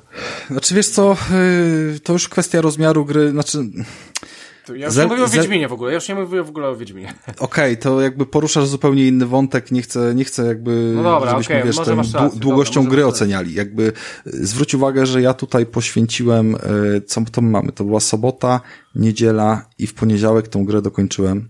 To może to inaczej. Były, Czemu były... Disco Elysium miałoby kogoś odrzucić, Rafał? E, może w ten sposób. Czemu miałoby odrzucić? Tak. Bo tam nie ma innej rozgrywki niż y, klikanie jakby w postaci przygodówkowej szukania aktywności na mapie. Mhm. Nie? Jakby one nie są w żaden sposób zaznaczone. Po prostu klikasz R1 czy tam L1, żeby ci się podświetliły krzyżyki i prawą gałką zaznaczasz te krzyżyki, żeby podeszła do nich postać i zrobiła to, co ma tam zrobić. Czyli pogadała z kimś, spróbowała otworzyć śmietnik, czy jakąś tam inną rzecz doszukała się na ścianie, oraz gadasz z ludźmi. To są tylko dwie aktywności. Jeżeli ktoś nie potrafi usiedzieć na dupie, potrzebuje innego rodzaju jakby aktywności, tak, i gra w inne gry, to to po prostu nie jest gra dla niego, ale sama w sobie ona stanowi śmiałą dziewiątkę, dziewiątkę czy dziesiątkę, jak tam chcesz, bo jeżeli już jakby wchodzimy na y, kwestię tego klimatu, co ono daje, to robi to świetnie i robi to w sposób mega przyciągający. No i jakby wróćmy jeszcze raz do tego game decka. Ja go chwalę za wiele rzeczy, za jakby nutę tą przyszłościową, cyberpunkową i Polskę i Warszawę, no jakby to są czyste plusy, które od razu przyciągają na dzień dobry. Yy, ja go chwaliłem za to, że w ogóle nie bał się, wiesz, yy, uruchomić naprawdę ostrych tematów na początku i też miał ciekawy ten lore tych różnych gier do, do zbadania światów yy, i to było całkiem spoko oraz ten system rozwoju. Jakby wszystko sprowadza się niby na plus, ale ten game deck nie przyciągnął mnie aż tak, jak to disco. Jakby coś tam było, kwestia może muzyki, może jakby całokształtu tego, który w tym płynął, może samej płynności tej rozgrywki, że nie musisz się tam pierdolić w jakieś wracanie do bazy czy czegoś, wybieranie zleceń, tylko lecisz od początku do końca. Tak jak siadasz do dobrej książki, nie chcesz jej przerywać i tutaj też nie masz żadnych momentów jakichś takich przerwy, jeżeli już w niej jesteś, nie? Więc ja bym to w ten sposób rozpatrywał, że to jest y, bardzo ramowo jakby zarysowana historia, którą ty wypełniasz i masz naprawdę ogromny wpływ na to, co, co, co się w niej wydarzy oraz jaki w ogóle będzie charakter twojego bohatera, czy jakie będą jego poglądy. I myślę, że to y, wielu osobom pozwala, bo tu możesz sobie, wiesz, możesz sobie zrobić przemyślenia na temat swojej seksualności i stwierdzić, że w ogóle jakby przestaje cię ona interesować i wyleczyłeś się, jesteś ponad to i tak dalej, nie? I, i z taką myślą możesz iść przez świat i wtedy masz zablokowane ścieżki w ogóle, wiesz, yy, kombinowania na temat yy, aktywności, seksu, czegokolwiek, nie? Jakby nie dostrzegasz uroków, yy, załóżmy, ciała kobiety, z którą rozmawiasz, nie? Bo dojdziesz do takiego przemyślenia. Znaczy, no jakby daję przykład. Więc jest mhm. tutaj naprawdę ogromny potencjał do tego, żeby y, każdy sobie napisał swoją historię i ja myślę, że jeszcze spędzę trochę czasu na tym, żeby o swojej wersji z kimś pogadać, e, albo w towarzy z towarzystwa naszego, albo z jakiegoś tam przybranego jeszcze gdzieś, nie? Mhm, no tak, tak, tak. E, dobra. E, ja myślę, Rafale, że możemy chyba kończyć e, już tą grę. Myślę, że możemy e, śmiało kończyć. Powiedz, ale za... mi, po, no? powiedz mi, czy też jeszcze próg wejścia, jakbyś to na przykład, no bo, no bo chyba tego typu mamy tylko raptem dwie gry, tak? Polski Game Deck i, i Disco Elysium. Nie wiem, czy jeszcze jest coś takiego, ale załóżmy, że nie ma. E, w, co, w co łatwiej wejść? Co byś najpierw e, polecił? E, osobie, która chciałaby spróbować ten gatunek, właśnie disco, czy jednak... Wiesz co, zacznijmy od prostej rzeczy. E, disco jest na wszystkie konsole i pecety. Mhm. Game Deck jest tylko na pecety na razie i na Switcha nie wiadomo kiedy. To, to jest taki próg wejścia. I wydaje mi się, że lepiej yy, zacząć od disco jeżeli disco ci się spodoba, to pomyśleć o Game Decku w jakiejś tam innej opcji jednak. Mm, bo to jest, y, no to jest pewniak, nie? Tutaj, znaczy, ciężko mówić o pewniaku. Też trzeba mieć dobry humor na to, żeby do tej gry podejść. Tak jak mówiłem, pożyczono od Tomka, ale Tomek ją kupił y, zanim język polski doszedł. Jak nam już jakaś promocja była, nie wiem, w listopadzie czy kiedyś. I, i do tej pory nie zagrał. Po prostu jest na dysku, ale to jest y, y, typowa gra pod moją filozofię, że musi być dobry dzień, żeby zacząć y, właściwy materiał jakby, wiesz, przetwarzać. Jakby ja dlatego też, wiesz, w ten sposób y, skupiam się na pudełkach, a, a nie na, wiesz, na game Passie, żeby właśnie te decyzje podejmować. Zresztą Wiedźmina, tak? Zacząłem czytać teraz dopiero książki i trzy przeczytałem jakby za jednym chwytem, nie dlatego, że miałem więcej czasu, tylko dlatego, że teraz miałem na to nastrój, a jakby książki leżały od, wiesz, dwóch lat na półce, nie? Mhm. No, więc, więc no to tak. jest podobne no z tym historia. No dobra, dobra. E, słuchajcie, to chyba będziemy kończyć wątek disco. E, ja, ja na pewno w to zagram, na 100% w to zagram, ale, ale jeszcze zobaczę kiedy. Muszę teraz w ogóle wrócić do grania, e, bo naprawdę miałem długą przerwę. Nawet ja mam w planach disco grać.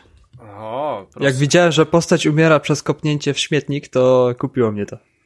Tak, tak, no to tak jak powiedziałem, tu jest paseczek zdrowia, on jest załóżmy trzy albo cztero y, częściowy i pierwszą y, kropkę możemy stracić, jak zapalimy światło w pokoju, a mamy kaca. Na dzień dobry.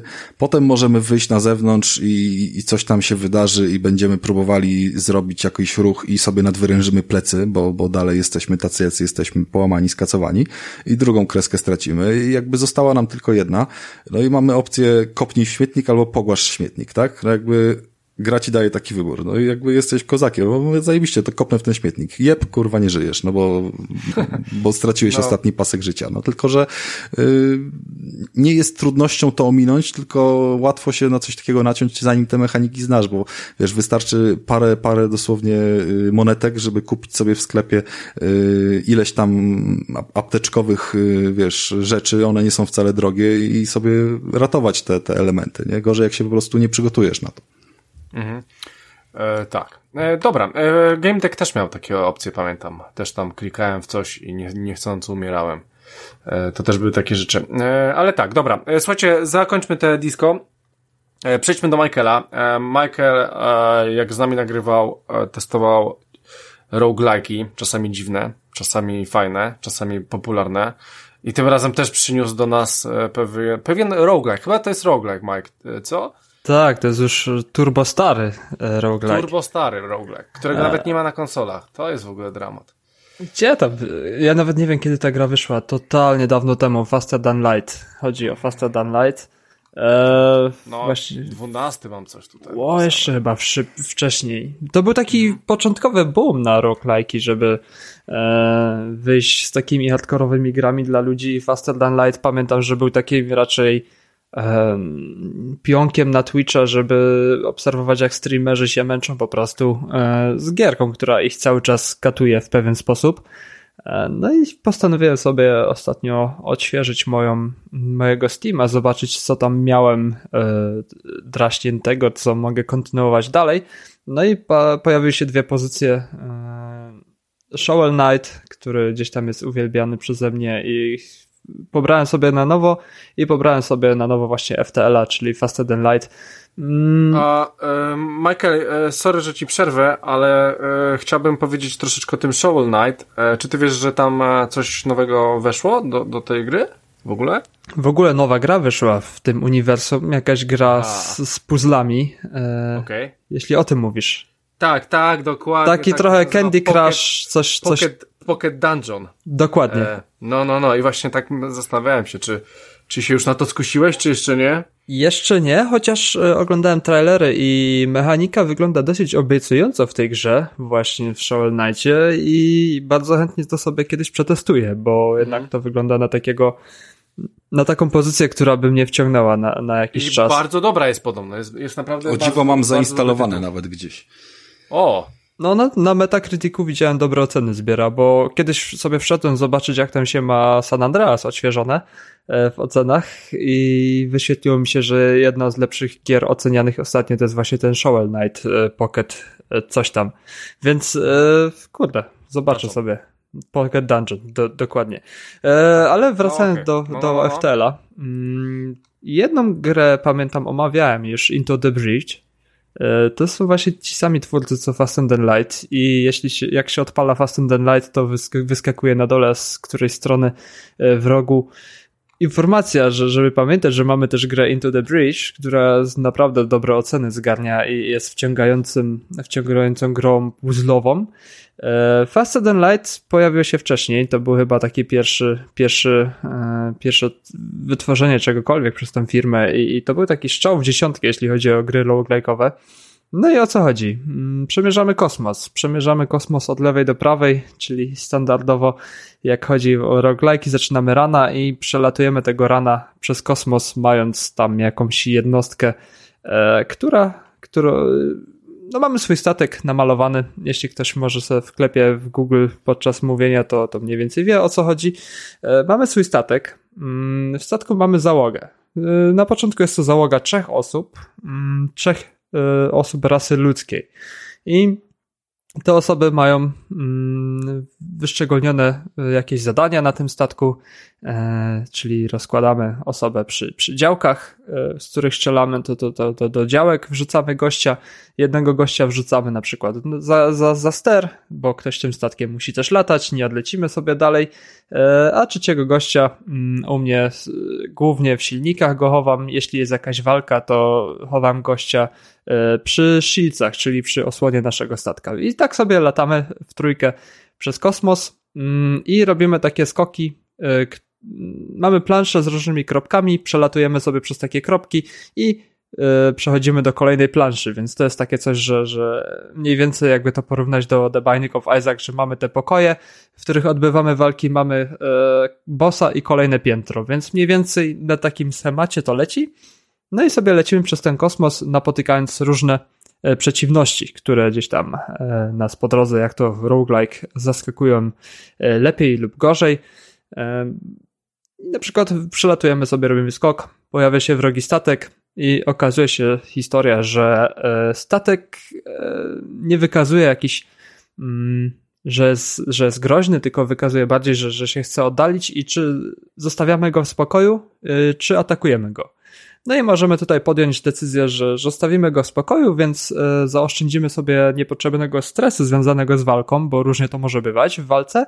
E, a jeśli postanowimy go zaatakować, to albo mm, może to się okazać jakiś statek bezzałogowy, mm, z którego możemy wziąć surowce, bo surowce w tej grze są bardzo ważne, paliwo, E, do, do robotów jest, jest taki surowiec, ale oczywiście jestem takim lamerem, że, że z robotów nie potrafię korzystać, mm, z dronów, mm, do wystrzeliwania dronów. E, no i kolejnym jest amunicja, czyli jak strzelamy, to potrzebujemy amunicję, do skoków jest paliwo potrzebne i musimy mniej więcej zawsze uważać, żeby ta, te, te surowce nam się zgadzały.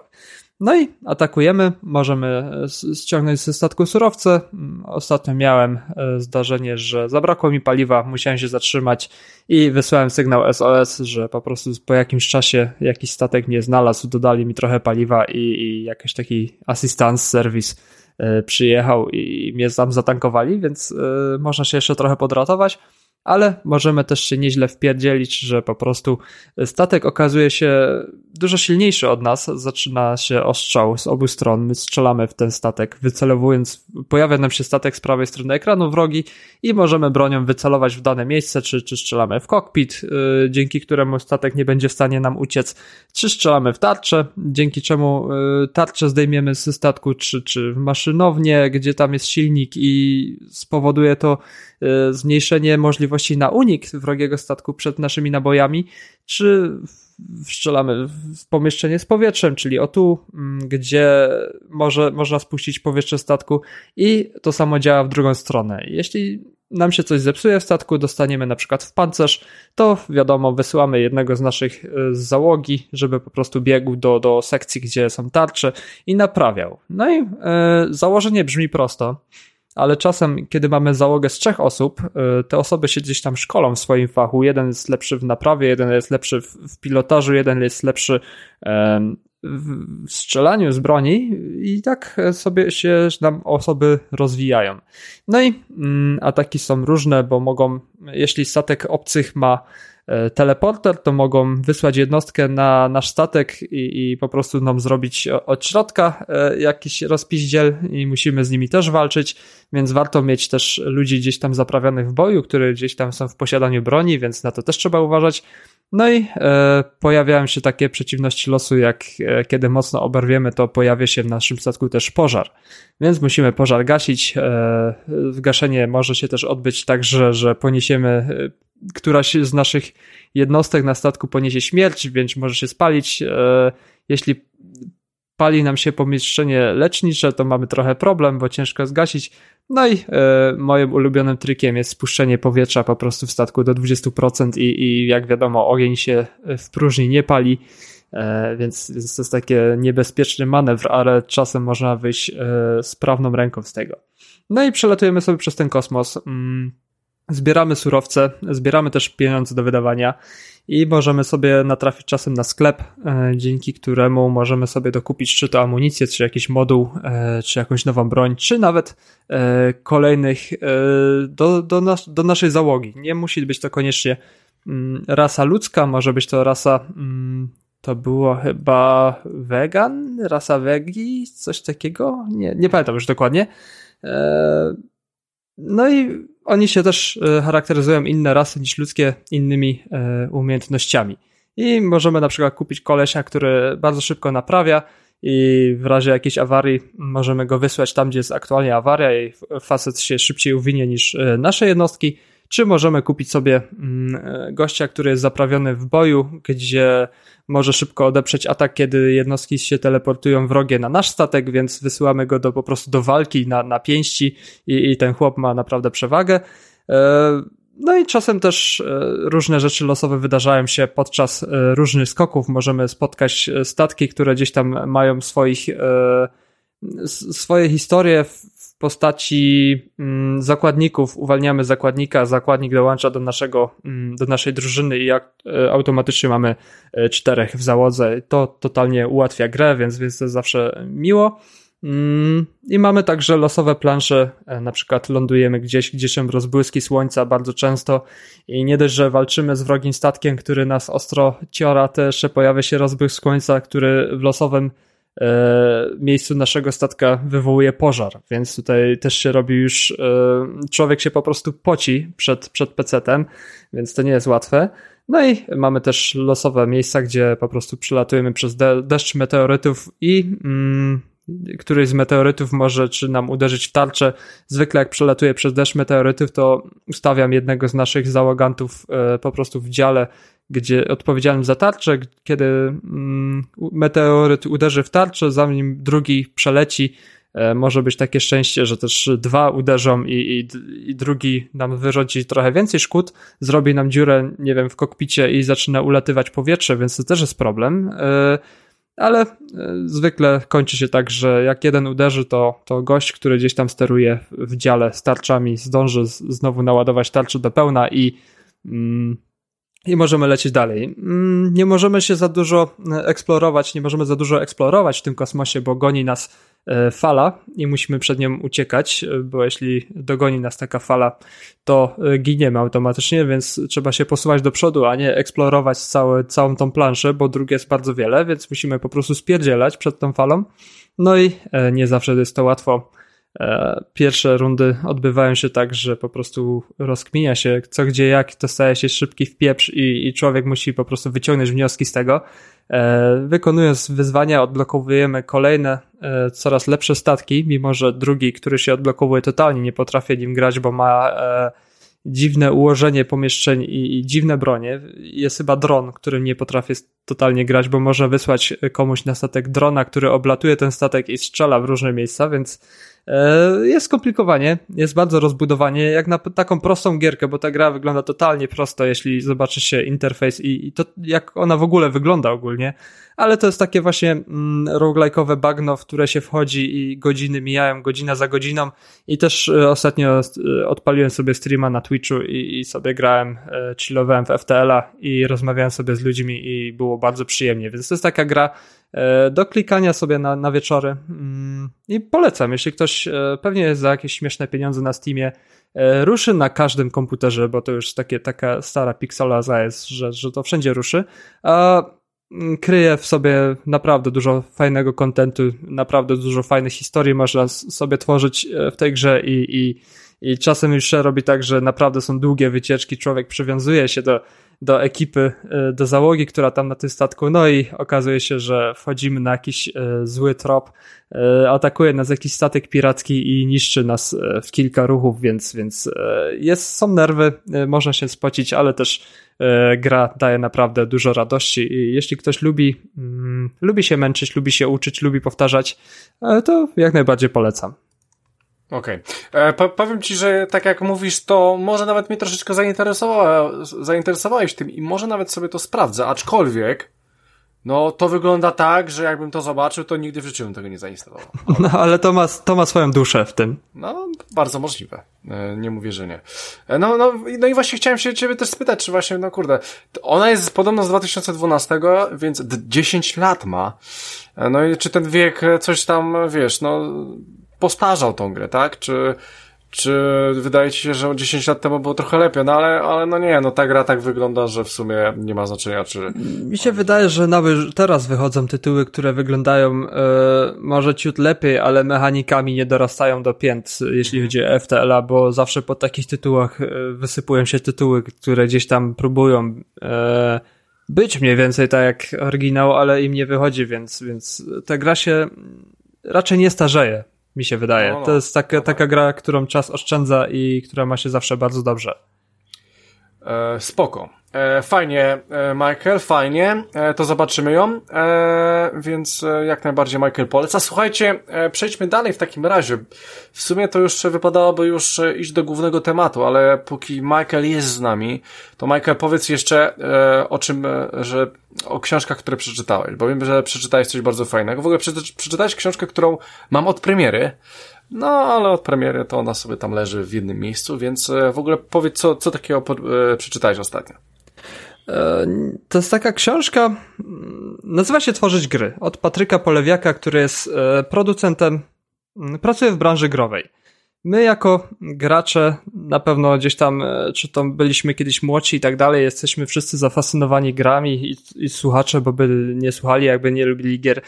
Zawsze gdzieś tam w pewnym momencie taki młody gracz natrafia na moment, gdzie zaczyna mu się marzyć praca w game devie dla takiego gracza praca jako tester gier wydaje się takim spełnieniem marzeń, bo, bo przecież praca idealna, kiedy gra się e, cały czas w gry w pracy i się zarabia na tym pieniądze, więc tester gier, wow, to jest praca idealna. No i e, Patryk Polewiak w, w swojej książce Tworzyć gry e, trochę niszczy taki, taki, mm, taki obraz idealnej pracy, jeśli chodzi o game dev i pokazuje, czym mm, praca game, w game devie się charakteryzuje w danych dziedzinach, czyli game dev to jest nie tylko, że, że ludzie kodują, ktoś tam y, to ogrywa i wypuszczają. No okej, okay, są, są, są twórcy jak e, Stardew Valley, twórca, który zrobił właśnie tę grę zupełnie sam y, w każdym aspekcie, ale mm, mniej więcej Patryk skupił się na tym, jakie są ścieżki w game devie i każdą z tych ścieżek opisał w taki sposób, że każdy może sobie to po przeczytaniu tego przemyśleć czy dałby radę, przemyśleć, czy, czy ma do tego predyspozycję i, i to jest taki bardziej poradnik, mm, jak ugryźć za game dev, jak wejść w game dev i co trzeba mniej więcej umieć, na czym trzeba się znać i, i co trzeba ogarniać. E, ta książka jest bardzo fajnie napisana. Mm, do książki zaproszone są postacie, które gdzieś tam w game devie pełnią jakieś funkcje, czy to, czy to grafik, czy to e, dźwiękowiec, e, czy to właściciel firmy, która tworzy gry. Więc naprawdę dużo postaci się pojawia, które gdzieś tam dzielą się swoim doświadczeniem w game devie. I to wszystko jest takie mm, o, w taką formę zamknięte, że to się bardzo szybko czyta. To sam mówiłeś przed nagraniem, że to ma mniej więcej 200 stron. I mi mhm. się wydaje, że jak się ktoś uprze, to tak w dwa krótkie wieczory można spokojnie tę stronę zaliczyć. I to jest książka, mm, która nie opowiada jakiejś historii, jak na przykład Krow, y, Pod krew i piksele. Teraz wyszła jakaś y, nowa część z, z tego, mm, pod inną nazwą e, tam jest opisane te wszystkie historie firm, właśnie. Twórcy Stadio Valley, jak to wszystko wyglądało, że on tę grę stworzył, a e, wtworzyć gry jest po prostu mm, jaką działkę się strzymie e, w game devie, co musi umieć dźwiękowiec, co, e, na czym polega praca mm, testera gier, co powinien umieć tester gier, e, że tam jest napisane, że przede wszystkim potrafi, musi mieć dobry kontakt ze wszystkimi, e, musi mieć e, dużą dużą cierpliwość, żeby po prostu gdzieś 8 godzin w jednym miejscu skakać i, i, szukać błędów, bo, bo to nie jest, że się po prostu gra w gierki jako tester gier, to nie jest prosta robota. No ale też jest dopisane na przykład, że jeśli chce się gdzieś wejść dalej w game dev, to tester gier e, jest mniej więcej taką, mm, taką, taką zaczepką na sam początek bardzo dobrą, która gdzieś może zrobić obraz na dalszy, mm, dalszą ścieżkę rozwojową w game devie, że E, mając kontakt ze wszystkimi, można się dalej. piersi, nie? Z, z tymi testerami, że to start do game devu, zanim książki wyszły, to my już mieliśmy tu wywiad z testerem. Tak, tak, pamiętam, no. Tak było. No dokładnie. No i mm, ta książka to wszystko opisuje. To jest taka pigułka mm, wiedzy o game devie, jak gdzie się, się zaplątać, co robić i żeby e, ktoś, kto marzy o game devie, mógł sobie przeczytać i zrobić sobie mniej więcej obraz w głowie i odpowiedzieć sobie na pytanie, e, czy chce pracować w game devie, e, co chce robić w game devie, więc e, ta książka jest po prostu takim poradnikiem. Michał, a powiedz mi, mm, to jest niejako po tym krew pod i piksele, takie, takie, bo tamten tytuł też znam, ten też gdzieś widziałem. Czy one stanowią jakieś spójne wydanie, że to, wiesz, ładnie stoi na półce, ma mniej więcej ten sam rozmiar i, i, i ogólnie pójdzie z tego samego wydawnictwa, czy, czy nie masz porównania, bo tej wcześniejszej nie czytałeś? Teraz wychodzi. Nie, one są zupełnie czymś innym. Te książki są zupełnie czymś innym. One nie, mają bardzo mało wspólnego, bo okay. obie opowiadałem coś innego. Teraz niedawno wyszła e, druga część po Podkrew Pixele, która się inaczej nazywa, ale totalnie nie wiem teraz nazwy. Okej, okay, e... dobra, dobra, czyli to, to, to z tego, dobra, to nie To jest co innego w ogóle, tworzyć gry. To jest taki właśnie o game devie piguła, bo jest, jest dużo tych książek, się wysypuje o, ostatnio o, o, o grach i, i, to jest taki poradnik, gdzie iść i, i co trzeba umieć. E, a drugą książką, którą przeczytałem, przeczytałem dwie książki w, w tym roku już, a jeszcze styczeń się nie skończył, więc to jest dla mnie rekord. E, bardzo zainteresowałem się w zeszłym roku Formułą 1, zresztą interesuję się Formułą 1 zawsze, ale zeszły, zeszły sezon był naprawdę hardkorowy i końcówka zryła papę z dachu. E, postanowiłem trochę mm, zasięgnąć po kulisy padoku F1, czyli książka Mechanik, kulisy padoku F1 i tajemnice McLarena. McLaren w Formule 1 to jest e, zespół z historią, zespół legendarny, zespół, bez którego nie wyobrażam sobie istnienia Formuły 1, bo mistrzostwa zdobywane przez Hamiltona, e, Kimi Raikkonen jeździł bardzo dużo w McLarenie, David Coulthard, to były postacie, które gdzieś tam odbiły znaczącą rolę mm, w Formule 1. No i książka Mechanik e, pokazuje kulisy, mm, czyli, czyli tą pracę mechanika mm, i jak to wszystko się odbywa w Formule 1 e, od 2003 chyba zaczął tam w McLarenie pracować, jak wybijał się po szczeblach do góry, jak to mniej więcej wszystko wyglądało i, i czasy, kiedy e, głównymi sponsorami Formuły 1 były firmy tytoniowe, kiedy mieli bez ograniczenia papierosy, bo jednak firmy tytoniowe pompowały e, masakryczne pieniądze w Formuły 1 do czasów, kiedy już wszystko gdzieś tam e, skierowało się w stronę bardziej zdrowia, mm, że, że, że ten sport stał się bardziej profesjonalny i, i marki tytoniowe musiały się wycofać na rzecz e, marek elektronicznych typu Dell i tak dalej. Kurczę, Więc... ja, ja, ja chciałem dorzucić, że pamiętam tą Formułę 1, tak starą Malboro. Tak, Czerwona, Malboro West. Malboro. Ale Kurde, to no, formuły i to. to samo dotyczy rajdów WRC, Dakarów i ogólnie sportu motoryzacyjnego, bo, bo, bo on się tak mocno powiedzmy kojarzył z męską rozgrywką, palenie fajek też, też jakby z tym uderzało no tak, tak, mocno, tak. mocno był, w kierunek. Był taki stereotyp trochę, nie? Mhm. mhm. No i ta książka właśnie taki fajny kontrast pokazuje, jak to kiedyś było w Formule 1 i, i mimo, że oglądałem w tamtych czasach, bo chłop przy, przy, przyciąga sytuacje, które gdzieś tam się wydarzały na torach, legendarne. Pierwsze zwycięstwo Kimiego Raikkonena, wpadka Hamiltona w Chinach, więc to jest wszystko takie było dla mnie odświeżenie tego, co oglądałem jako dzieciak i to było też fajne. No i e, samo poznanie pracy mechanika, bo okazuje się, że praca mechanika to nie jest tylko e, zmiana opon na pit-topie, która trwa poniżej dwóch sekund, więc e, wszystko jest fajnie opisane z, z, z oczu kogoś, e, kto, kto marzył o pracy w McLarenie jako mechanik, kto to, tego dopiął i kto przeszedł, zdobył wszystko w McLarenie jako mechanik, więc, więc naprawdę dla mm, fana sportów wyścigowych, czy to F1 WRC, jeśli ktoś lubi motoryzację, to jest takie fajne mm, wejście do Formuły 1 i, i trochę wejście tylnymi drzwiami i zobaczenie jak to, e, jak, jak to się działo, odbywało e, za bramami garażu e, zespołu. Mhm. Czyli polecasz, ale fanom, czy też nie fanom? E, jeśli ktoś totalnie e, nie kuma Formuły 1, to nie wiem, czy znajdzie coś dla siebie, chociaż e, można od tego zacząć, bo nie jest tam tłumaczone Formuła 1, więc trzeba mniej więcej domyślić się samemu kilku rzeczy, jak, jak co działa, kwalifikacje i tak dalej, wyścig i cały weekend wyścigowy jak działa. Nie jest to tłumaczone za bardzo, tylko po prostu jest się wrzuconym w świat F1 dla ludzi, którzy mniej więcej wiedzą, na czym to, to polega i, i nazwiska są rzucane, które są legendarne, więc jakąś tam podstawową wiedzę trzeba mieć.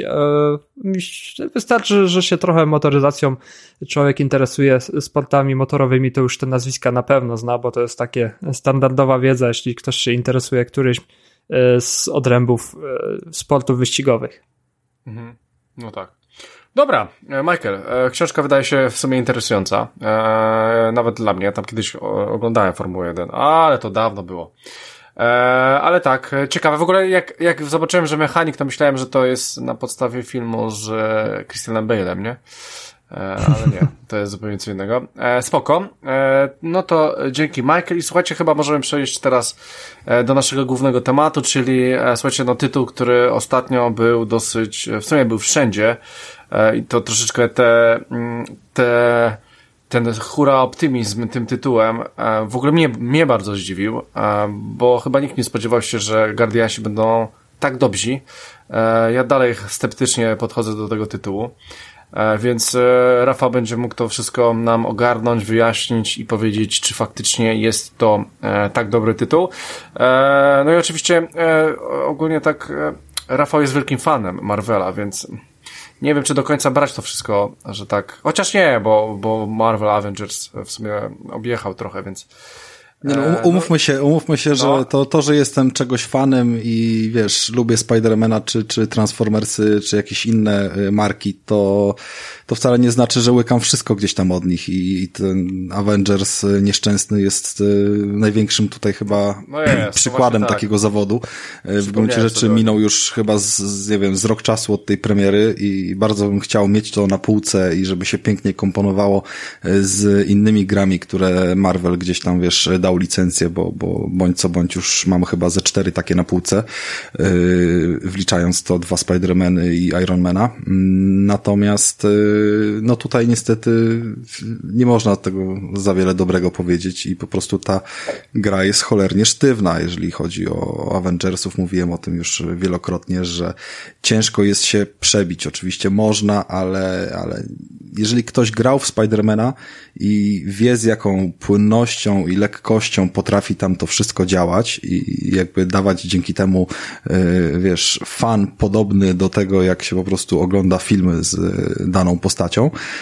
No to odczuwa właśnie tego brak w Avengersach. I jak do tego się mają Strażnicy Galaktyki? Jakby, mm, zacznijmy od tego, że Strażnicy Galaktyki są e, taką marką, e, która bardzo mocno stawia na muzykę. Jakby głównym motywem przewodnim. Swoją drogą jestem strasznie ciekawy, y, jak ich popularność y, w kontekście tych muzycznych y, odniesień mm, i tego, że, że po prostu główny nasz bohater Peter Quill zawsze ma ze sobą Walkmana i słucha fajnych kawałków, które gdzieś tam mu mm, są, są powiedzmy formą pamiątki po jego życiu na ziemi i, i po zmarłej matce z tych, tych lat 80., takich szalonych, rokowych, 70., 80., jego dzieciństwa jak to się czytało w komiksach, które nie mają, wiesz, opcji muzyki, bo, bo film stał tym bardzo mocno i w filmie niesamowicie się zachwycałem tą ścieżką dźwiękową, zarówno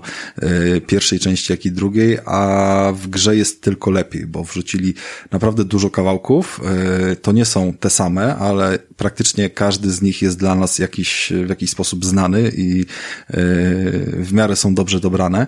Mm, oczywiście one nie są tam super rozplanowane, że się odpalają, wiesz, w miarę jest jakaś tam losowość w kontekście ich odpalania i, i po prostu sobie stanowią jakieś tam tło, e, ale to o, o tym jeszcze jak to działa, to, to sobie powiemy dokładniej ale po prostu tej licencji na te kawałki y, trochę tutaj w tej grze y, zostało doładowane. Możemy sobie nawet y, spędzając czas między misjami gdzieś tam na naszym y, stateczku, który jest takim hubem y, powiedzmy między kolejnymi y, wydarzeniami fabularnymi, puścić coś do odtwarzania w tle, w międzyczasie sobie pochodzić i pogadać z resztą towarzyszy. Bo Strażnicy Galaktyki to jest ekipa Ekipa składa się z bardzo zróżnicowanej yy, spółki tutaj, która trochę przypadkiem, trochę takich los połączył, ale po prostu razem uratowali galaktykę i stwierdzili, że spróbują dalej coś podziałać e, w tym temacie. Trochę tacy najemnicy, trochę nie do końca kryształowo czyści, w sensie ogólnie nie chcą nikogo skrzywdzić, e, ale nie mają jakby za specjalnego złego, jakby obawy przed tym, że fajnie byłoby zarobić na lewo trochę pieniędzy i wiecie, coś, coś tam wynająć się do jakiejś takiej brudnej roboty, nie? E, I Dokładnie ta historia została opowiedziana w filmie. E, w grze nie mamy wykorzystanych postaci kontekście voice actingu czy twarzy e, tych, które są w filmie, tak samo jak zresztą w żadnej grze nie zostały one udostępnione, naszych aktorów e, słynnych z MCU.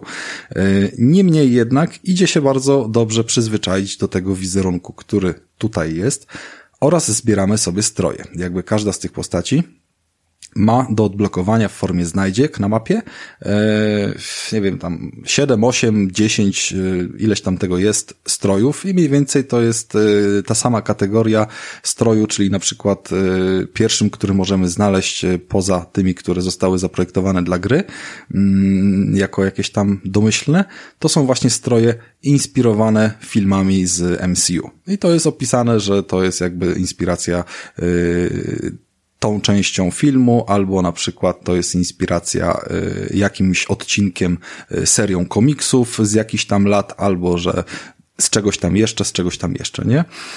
Więc jeżeli dobrze się postaramy, to na przeciągu pierwszych kilku godzin z grą znajdziemy komplet strojów, które upodobnią nasze postacie do tych, które mamy na y, ekranie kinowym i będzie nam się grało jeszcze przyjemniej, y, bo załóżmy tęsknimy za tym filmem. Ja akurat tak miałem, że obydwa, y, obydwie części Strażników z Galaktyki sobie obejrzałem przed właśnie zagraniem w tą grę i w gruncie rzeczy ten klimat mi się bardzo udzielił.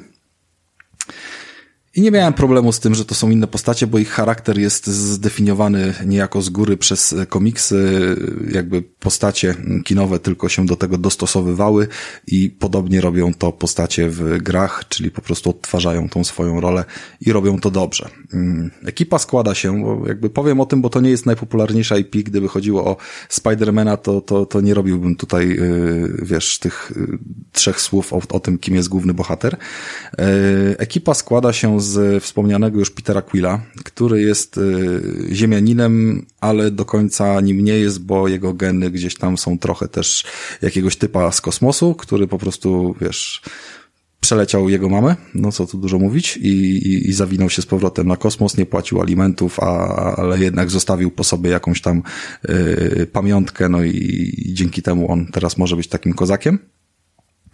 E, oprócz tego mamy Draxa i Drax jest e, człowiekiem, znaczy nie człowiekiem, tylko jest typem z e, jakiejś planety, mega silnym, któremu zginęła rodzina i zabił ją Thanos, ten sam, który w ogóle w Marvelu był największym wrogiem i sprowadził w ogóle całe te, wiecie, endgame i wszystko co złe. Nie?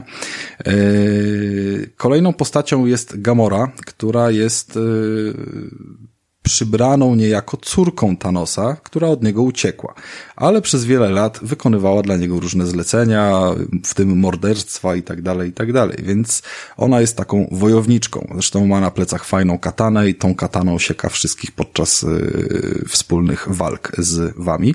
No, łatwo się domyślić, że skoro y, Drax y, stracił rodzinę od Thanosa i ma teraz przebywać razem w pokoju z Gamorą, która jest jego potencjalną córką i też gdzieś tam się do tego przyczyniała, to nie za specjalnie się lubią i cały czas sobie cisną. Yy, oprócz tego mamy jeszcze Roketa, który jest shopem i ten shop jest naszym technikiem, a jednocześnie y, takim stworzeniem, które bardzo, znaczy potrafi zrobić wszystko z niczego oczywiście i, wszystko naprawić i tak dalej, a jednocześnie sieje największy rozpierdol od, y, z wykorzystaniem po prostu swojego arsenału i broni. No więc jakby y, jego charakter jest dobrze oddający tutaj mm, wszelkie niezrównoważenie na, na, na jakby poziomie wybuchów i tak dalej i wtedy, kiedy należy go wykorzystać do tego.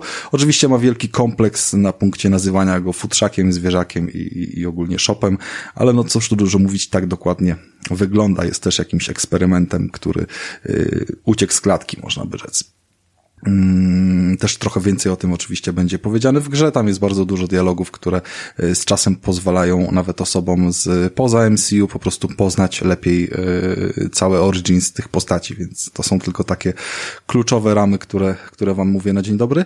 I największy przyjaciel Roketa to jest y, drzewo, to jest Grut. Grut przypomina drzewca, Enta z Hirosów i Grut potrafi mówić tylko jestem Grut. Mm, natomiast to jest po prostu jego język, my tak to rozumiemy i jedyną, jednym stworzeniem, którego rozumie jest w stanie jakby z nim dyskutować i tłumaczyć jego teksty yy, jest Rocket. No i jakby stanowi to swego rodzaju taką ciekawostkę w całym tym, yy, w całej serii Strażników Galaktyki, tak? Bo, bo śmiesznie się z nim gada przez to, że cały czas gada to samo. Mm, no i taką mamy ekipę, słuchajcie. Peter Quill stanowi naszą postać grywalną, jedyną. I cała reszta towarzyszy nam przez całą grę. Oczywiście tam są momenty, kiedy ktoś się rozdziela, idzie zrobić sobie jakąś boczną ścieżkę i przez to zostajemy bez wsparcia tej jednej konkretnej postaci, ale w gruncie rzeczy cała ekipa biega z nami przez całą grę.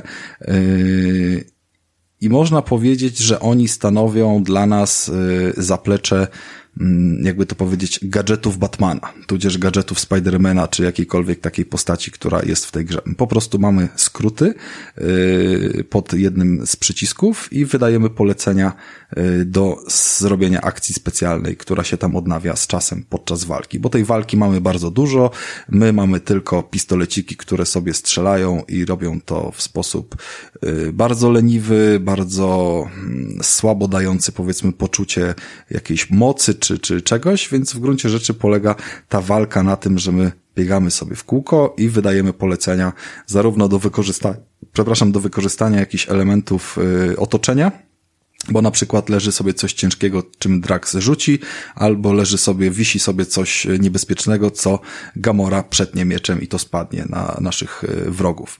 Y, no i my tak sobie biegamy i wydajemy im te polecenia. Oni mają tych akcji swoich do wykonania na początku tylko po jednej, a potem odkrywamy wraz z rozwojem postaci i zdobywaniem jakichś punktów y, kolejne trzy, więc łącznie mamy cztery postacie dodatkowe z czterema atakami, plus nasz Peter też ma cztery dodatkowe ataki. W gruncie rzeczy, jak chcemy siać komuś w pierdol, to możemy w trybie natychmiastowym uruchomić pięć specjalnych ataków i to jest dosyć spora siła rażenia. E, pomijając fakt, że każdy jakby w momencie, gdy mu nic nie każemy robić, to gdzieś tam chodzi i sobie kogoś bije i, i tak dalej i nawet w gruncie rzeczy zadaje jakieś obrażenia i coś tam się dzieje, ale no jeżeli my z tym nic nie robimy, to nie jest tak, że walka się sama przejdzie, raczej dostaniemy w pierdol. I to się na początku wydaje trochę nudne.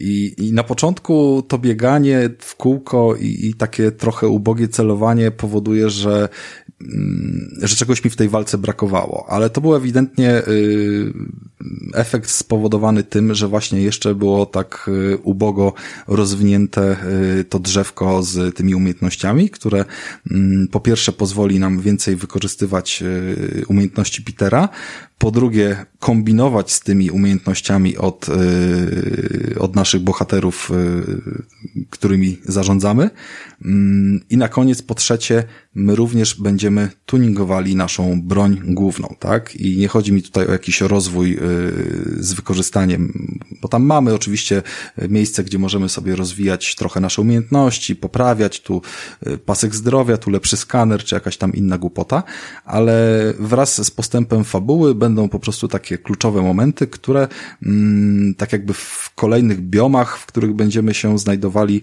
dorzucą nam do pistoletu moce żywiołów i tych mocy jest y, dodatkowych cztery.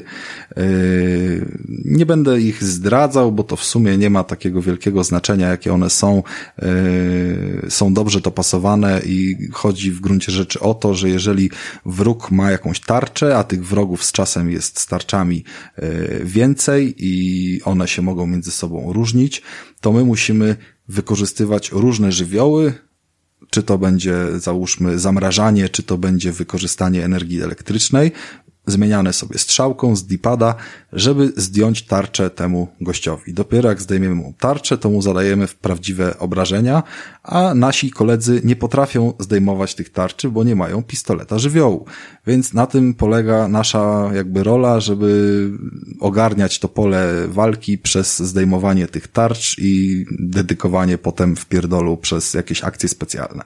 I w gruncie rzeczy to potrafi fajnie angażować. Jak e, robiliśmy sobie odcinek podsumowujący to e, to, to, to, to nagrywający z nami Tomasz, e, też chwalący zresztą Guardiansów, narzekał trochę właśnie na końcówkę, że dużo tych walk, że killroom za killroomem, okej, okay, ale ona wtedy była właśnie najfajniejsza, kiedy mieliśmy opcje do wyboru, kiedy one były trudne, kiedy było tego dużo, kiedy musieliśmy przyłożyć się do tej walki, a nie po prostu raz, drugi, trzeci rzucić granatem od roketa czy, czy coś w tym stylu. Yy, I całkiem fajne jest to, że te ataki zadają różne, yy, jakby te ataki, które my dedykujemy mm, tym różnym postaciom, zadają różne rodzaje obrażeń, bo to mogą być yy, ogłuszenia, mogą być e, typowe obrażenia jakby zdrowia i mogą być jakieś efekty poboczne, na przykład e, jakby takie, wiecie, zatrzymanie w miejscu czy coś, nie? Że, że, że kogoś na przykład zmrozi na chwilę, czy tam zrobi coś takiego, co on po prostu nie może się ruszać. Mm, I tam są statystyki, które co robi, jakby, który atak ile czego daje, nie? E, I w momencie, gdy my je odkrywamy, my je odkrywamy niejako w różnych kolejnościach, ale w moim odczuciu, bo nie zmieniamy jakby przypisania sobie yy, tych ataków w momencie, gdy naciskamy sobie, załóżmy, yy, przycisk wyboru akcji, niech to będzie L1, jeżeli dobrze pamiętam, to pod y, wszystkimi przyciskami krzyżyk, kółko, y, kwadrat, trójkąt mamy do wyboru tych czterech naszych bohaterów. Klikamy sobie kwadrat, to wybiera nam się y, okienko ponownego wyboru dla naszego drzewa, dla gruta.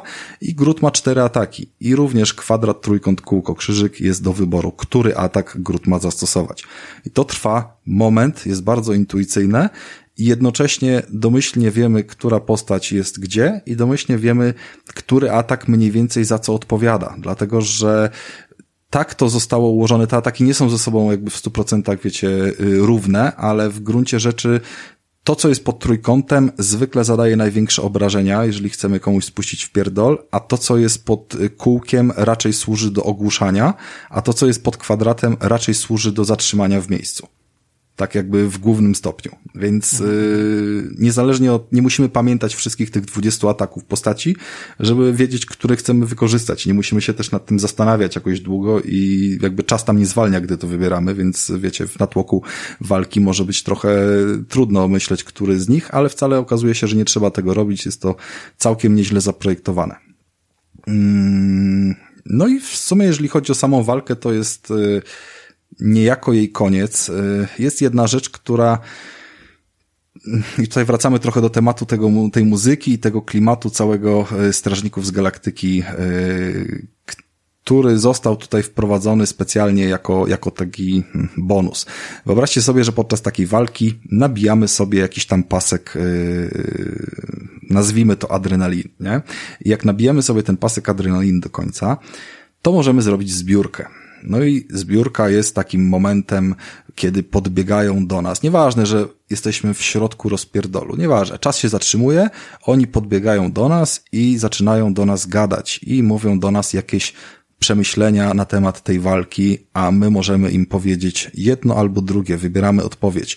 Jeżeli damy dobrą odpowiedź, w sensie taką, która ich zmotywuje, ekipo dalej działamy, bo coś tam, to dostajemy boosta, oni mają jakąś tam wtedy większą energię, my też jakby coś tam, jakaś niezniszczalność może delikatna, czy odnowienie energii, nieważne, w każdym razie mamy boosta. I oczywiście gra muzyka, która wtedy właśnie wjeżdża z tej składanki jakiś zajebisty kawałek i pozwala nam właśnie siać rozpierdol do kawałka, który znamy, a który nie jest tylko i wyłącznie cichymi dźwiękami. To wręcz podczas walki praktycznie nie ma żadnych brzdękających innych yy, powiedzmy ścieżek dźwiękowych takich, takich wypełniających, nie? Które, które są podczas chodzenia na mapie i w gruncie rzeczy jest cisza. Tutaj jakby jedyna muzyka, która nam wchodzi, to wchodzi właśnie z tych kawałków licencjonowanych, przez co efekt jest taki, że bardzo ją doceniamy, tak? To, to, to nie jest, że jakiś, wiecie, yy, przygrywanie na pianinku nagle zamienia się w rockowy kawałek, który znamy, tylko z całkowitej ciszy nagle wchodzi nam coś, czego tak bardzo potrzebowaliśmy i to faktycznie daje niezłego kopa takiego również do samego naszego poczucia gry, bo, bo, bo poz, pozwala to się napędzić, dodatkowo poczuć y, ten klimat. Tylko niestety jest to rozwiązanie nie do końca działające tak, jak powinno za każdym razem. Jakby Zdarzało mi się tak, że na samym końcu dosłownie mieliśmy tą zbiórkę i ona mi się napełniła wtedy, kiedy już nie miała znaczenia albo nie było sensu jej odpalać i tak dalej, i tak dalej. To jest jedna rzecz.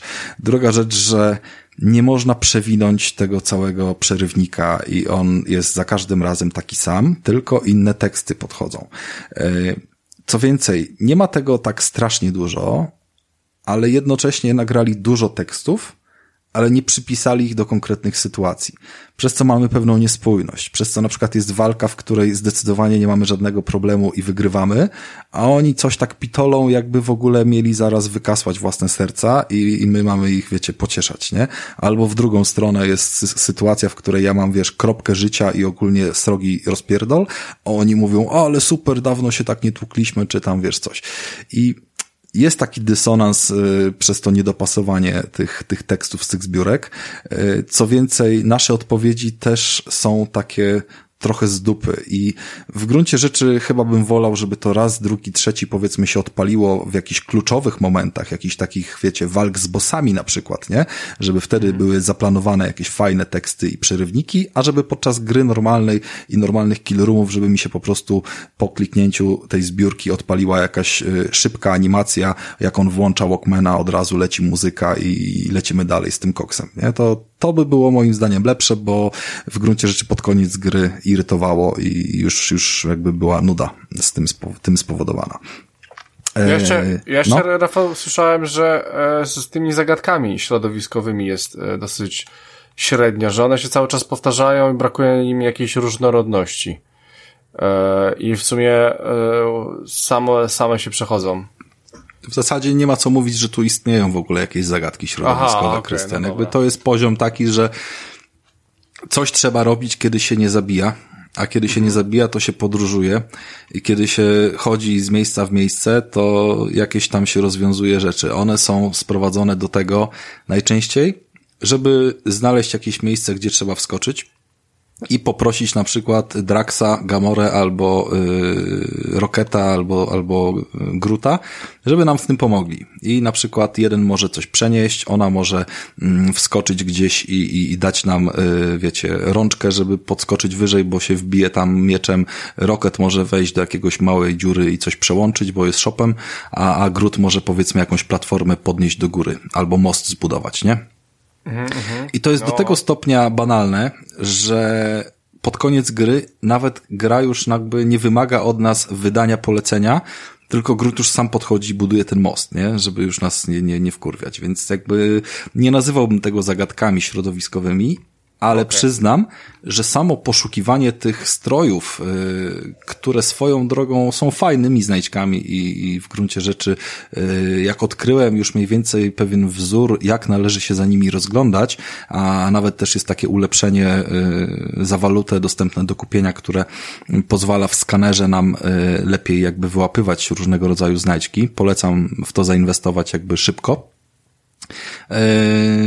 to faktycznie jakby są miejsca pochowane całkiem sprytnie, żeby tam się dostać i niewidoczne od razu, więc y, samo szukanie znajdziek jest całkiem przyjemne i na, nawet byłem zaskoczony, biorąc pod uwagę, jak każdą odnogę y, tych y, poszczególnych poziomów y, badałem, że nie udało mi się znaleźć tych strojów wcale tak dużo, jak oczekiwałem. Więc pod tym kątem jest plus.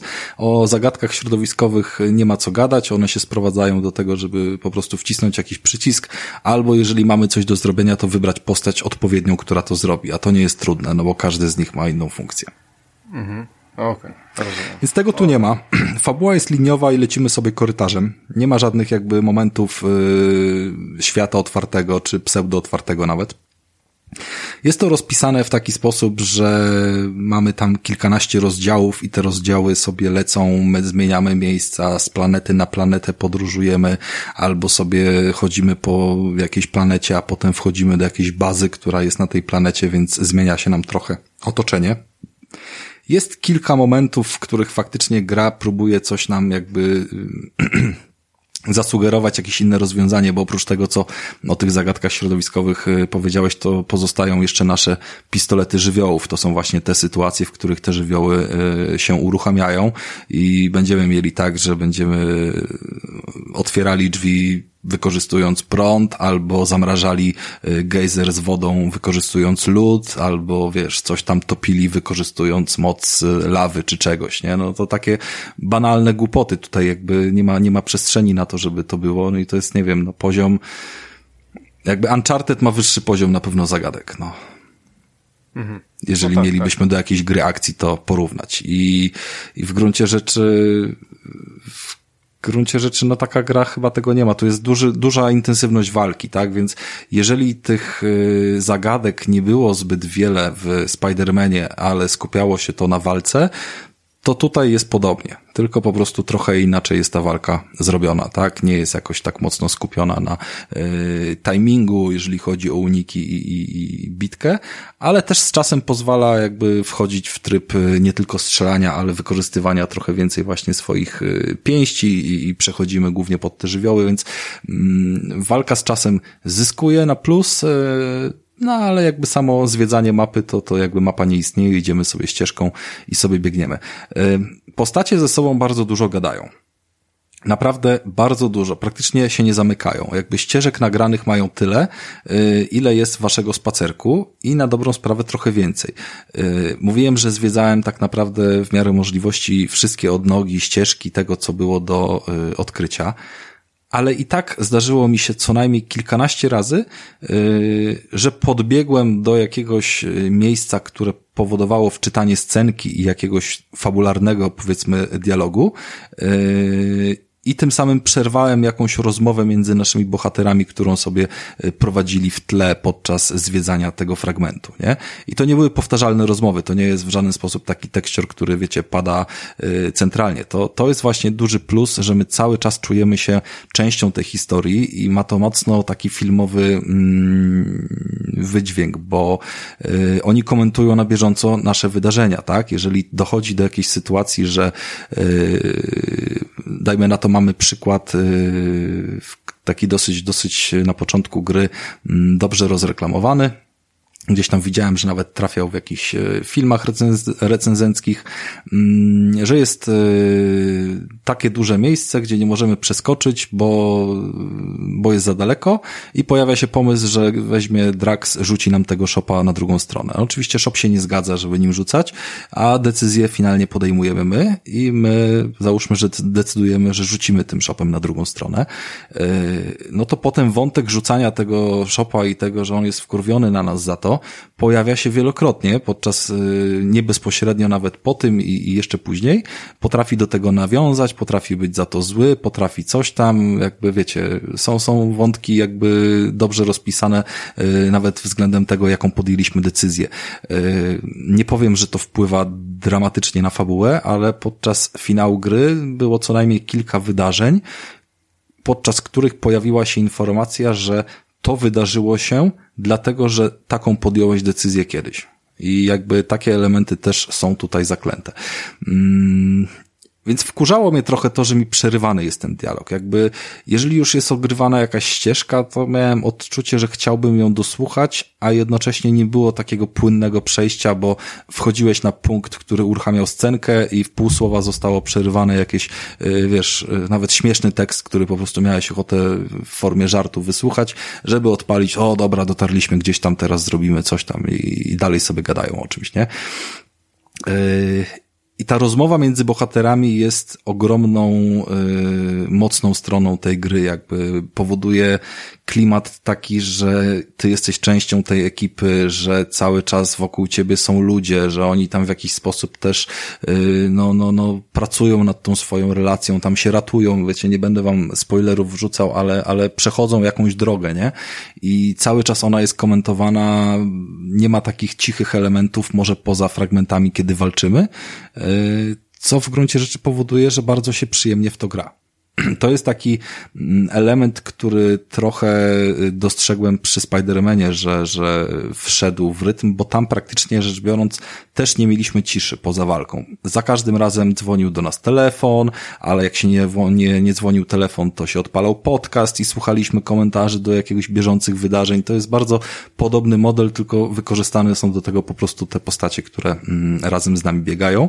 Yy, no i i w sumie tyle, tak? Do tego tam jest kilka jakichś, y, jeszcze już nie będę wchodził w szczegóły, ale jest jeszcze kilka innych opcji na poznawanie tej historii lepiej. Możemy nawet y, kupić jakieś rzeczy, albo znaleźć jakieś rzeczy, albo ukraść jakieś rzeczy, które pozwolą nam y, odblokować jakieś dodatkowe ścieżki dialogowe i w wolnych chwilach na statku możemy sobie pogadać z towarzystwem i, i coś tam ciekawego dzięki temu ustalić, więc tego typu historyjek, jakiś znajdziek ukrytych jest tam trochę mm, też władowanych.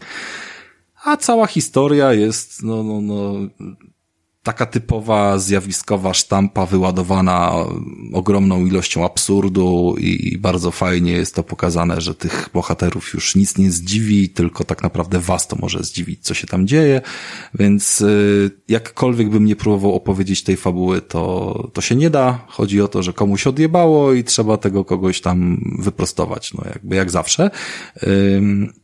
Mega, mega byłem pozytywnie zaskoczony yy, zakończeniem I to takim zmrugnięciem oka bardzo do, do, do fanów Marvela, jeśli, jeśli wiecie o co mi chodzi, tam z y, cechami, które zawsze w ich filmach są charakterystyczne właśnie na koniec i tak dalej, to mhm. tutaj można by rzec, że zrobili z tego świetne, jakby świetnie to wykorzystali, więc y, bardzo fajnie się grało, bardzo fajnie był na koniec też yy, pewna, na, nazwijmy to, nagroda z tego zrobiona. I, i w gruncie rzeczy też w tą grę wchłonąłem tak od, od strzała. Jak siadłem, to nie przerywałem, znaczy przerwałem na, yy, na urlop, ale jak wróciłem, to od razu przysiadłem i te, te parę godzin poświęciłem, żeby ją dokończyć też bez odrywania się, więc yy, może gdzieś bym się doczepił do tych elementów walki na początku, że tak zanim się rozwiną, to jest jakoś drewniano. Może bym się trochę doczepił do tego, że samo poruszanie się postaci mm, jest trochę drewniane. Y, on tam co prawda ma jakieś rakietowe buty, może sobie zrobić dzięki temu wyższy skok, czy, czy jakąś inną y, głupotę unik. Y, natomiast w gruncie rzeczy no tak biega tak, tak drewniano trochę, no jakby w porównaniu do innych bohaterów, którzy zwykle są mega tacy, wiecie, elastyczni i, i, i sprawni i kontekst y, znowu przywołuje tutaj Batmana i Spidermana, w których się czuło jakby ich, nie wiem, y, gibkość, ale jednocześnie ciężar postaci i że oni stanowią taki fizyczny obiekt w tej grze. Tu Tutaj trochę to wypadło gorzej, ale to nie było na pewno takie drewno jak, yy, jak w Avengersach i w gruncie rzeczy dawało się do tego przyzwyczaić, więc, więc to może takie minusy powodować, że to nie jest żadna dycha, ale jest to tak cholernie mocna ósemka, czy tam ósemka z plusem, że uważam, że to jest tytuł obowiązkowy do przytulenia swego czasu, nie wiem, jak nie teraz, to kiedy będzie na promce. Bardzo dużo ludzi to nakupiło. Mm, w gruncie rzeczy wydaje mi się, że rynek wtórny będzie zaraz tym mocno nasycony i będzie chodziło po, po naprawdę niezłych cenach. Kto wie, ale okazuje się, że mogą zrobić dobre gry. Yy, nasze kochane studio, bo to chyba tam Eidos wydawał starodawny od Tomb Raiderów i, i jedno studio zrobiło chujowe Avengersy, a drugie zrobiło fajne yy, Guardiansy. No i się okazuje, że można. Więc... E, Rafale, jeszcze mam do Ciebie takie pytanie, bo Dajesz. tam grafi graficznie widzę, że jest całkiem nieźle, aczkolwiek ray tracingu nie ma. E, powiedz mi, w jakim trybie grałeś, bo e, tam są dwa tryby i wiem, że ten tryb graficzny to... E... No dobra, to, to już Krystian, przerwij, bo y, już się no skompromitowałeś. Y, no, jakby czekałem trochę poniekąd na ten temat trybów graficznych, bo y, to, to była taka podpucha. Owszem, wszystkie recenzje, które wyszły na premierę, bo to była głośna premiera, mówią o dwóch trybach graficznych. Y, wszystkie filmy na YouTubie też mówią o dwóch trybach graficznych, bo na premierę no. tak było. Ale jesteśmy w takiej generacji, jakiej jesteśmy i ta generacja również powoduje DLC-ki, patche bezpłatne czy inne gówno uprawnienia. Jednym z nich jest właśnie tryb trzeci, czyli mamy w tym momencie do wyboru tryb pełnej jakości, tryb y, dynamiczny, czyli 60 klatek y, sztywne i tryb y, z ray tracingiem. Mhm, okej, prostu. no dobra. W dużym uproszczeniu ray tracing oczywiście też trzyma 30 klatek, yy, tylko gdzieś tam uruchamia te odbicia yy, promieni, yy, ich śledzenie i tak dalej w pewnie kosztem jakimś tam innych, wiesz, ucięcia elementów. Szczerze mówiąc, musiałem trochę, na szczęście nie trzeba wczytywać gry od nowa, można to robić sobie na sztywno. Szukałem trochę dobrego trybu dla siebie długo i zastanawiałem się, czy grać w 60, czy w 30, czy jak to ma wyglądać. I nie mogłem się naprawdę przez długi czas zdecydować. Jakby ta walka nie była na tyle angażująca mm, i na tyle, wiecie, w kontekście płynna, żeby musieć robić jakieś uniki, żeby, żeby wyczuwać jakby tempo jej, żeby mi zależało na 60 klatkach. Yy, więc w gruncie rzeczy tych 60 klatek nie włączałem. Zostałem przy 30, przy jakości, bo tryb 60 klatek yy, niestety, ale zrzuca tą grafikę z tego, co mi wiadomo i, i no wiadomo, ja nie sprawdzam, ale, ale czytam o takich rzeczach, jakie tam są fakty, to podobno gdzieś tam to zjeżdża do Full HD. Yy, nie wyglądało to źle, na, normalnie na telewizorze wszystkie szczegóły widziałem. To nie jest jakby, to, to mamy raczej małe y, killroomy i, i, i nie musimy gdzieś tam się rozglądać w, w szuk- poszukiwaniu bardzo drobnych szczegółów, czy coś w tym stylu, tak jak, nie wiem, celujemy w drogę w Forzie albo w Halo, patrzymy na drugi koniec mapy, ta rozdzielczość potrafi być wtedy bolesna. Ym, można by grać w 60 klatkach i w gruncie rzeczy nic tam jakoś strasznie nie boli. Ale ja grałem w 30 i włączyłem też ray tracing. To jest taki bonus w sumie bym powiedział, bo nie każda mapa go obsługuje w kontekście, że ma w ogóle co się odbijać. Było kilka miejsc, w których pojawiała się woda albo jakieś inne elementy, które bardzo ładnie te odbicia mm, uruchamiały, powodowały, yy, że, że, że się robiło naprawdę przyjemnie, ale w gruncie rzeczy, żeby tutaj coś, wiecie, było jakoś tak mocno dużo szklanego, jest typowy problem związany z tym, że yy, ktoś decyduje, że ten obiekt idzie pod ray tracing, a ten obiekt nie idzie w ogóle pod żadne odbicia. I na przykład stoisz obok metalowej powierzchni, która ewidentnie widać, że po jej powierzchni powinno się coś odbijać, bo to jest taki połyskliwy, powiedzmy, wiesz, wypolerowany metal, a ona jest, wiesz, blada, nie ma żadnego śladu, a obok masz, wiesz, super y, przezroczyste prawie, że odbicia, wiesz, idealnie od jakiegoś innego materiału zrobione. No to jak się będziesz nad tym skupiał, to okej, okay. tylko że mi się o wiele lepiej y, grało, gdy przestałem się skupiać na recenzji, skupiłem się na grze i, i poszedłem w tych 30 klatkach grać do końca, nie? Eee, z ciekawostek powiem już teraz, że ograłem też Kenę, która będzie w następnym odcinku yy, i w Kenie nie byłem w stanie włączyć 30 klatek. Yy, tam potrzebowałem do tej walki dynamiki i sobie grałem w 60 płynnych. Pomimo tego, że jeszcze bardziej irytujące to było, bo wszystkie przerywniki filmowe zostały nagrane w 30, a nawet nie wiem, czy nie w 24, bo to jakiś zespół animacyjny robił i, i bardzo było widać po prostu, wiecie, yy, obniżenie tego klatkarzu, bo one nie były generowane na, na silniku, tylko typowo odpalały się z jakiegoś tam pliku wideo. No, ale graficznie, Dobra. ale graficznie jest ładnie, jakby nie ma no, no. co Guardiansów jest, tutaj jest, jest. Poważać. Widziałem, właśnie jest bardzo ładnie nawet. Nie, nie jest to poziom taki, wiesz, że, że to jest najładniejsza gra, którą zobaczysz, ale nie no ma się nie, do no czego no tutaj dopieprzać. Jest, jest całkiem poprawnie, to nie są, są miejsca, kiedy naprawdę robiłem dużo zrzutów ekranów. Jakby ja zapominam potem się, wiecie, gdzieś wyrzucać, dzielić i tak dalej, ale yy, swoboda w projektowaniu lokacji mając na uwadze, że jakby wiesz, cały kosmos jest twój, e, jest naprawdę tak duża, że oni potrafili zrobić kilka z fajnych rzeczy. I, i, i jest taki jeden moment, kiedy jesteśmy w jakiejś konstrukcji, e, którą można by nazwać takim tunelem, no, powiedzmy w kształcie rury, tylko bardzo dużej. Yy, ona ma tam jakąś swoją grawitację, wiecie, jak to w kosmosie się robi grawitację, rzeczy się obracają według swojej osi.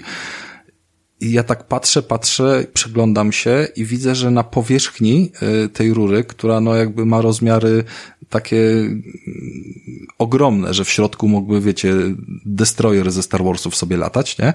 I tam stoją ludzie na ziemi. Ja widzę tych ludzi pod swoimi nogami, ale się rozglądam i okazuje się, że widzę ich wszędzie dookoła, nie? Więc nagle się, yy, nagle się okazało, że to wszystko, co jest takie szaro-żółte, to są po prostu ludziki. I naprawdę to było fajnie odzorowane, dawało niezłe tło, jakaś tam, wiecie, yy, przyjemna sztuczka, ale się, się okazało, że po prostu robił, robiło to wrażenie samym projektem, a nie tym, że coś było tam ultra, mega jakoś fantastycznie szczegółowe. Mhm. E, dobra, e, Rafał, to będziemy kończyć w takim razie ten wątek. E, sam powiedziałeś, że to jest mocna ósemka, nawet 8,5. Myślę, że to śmiało można mówić jako, wiesz, ja nie lubię się w cyferki bawić, tak? No, Jakby. Oczywiście.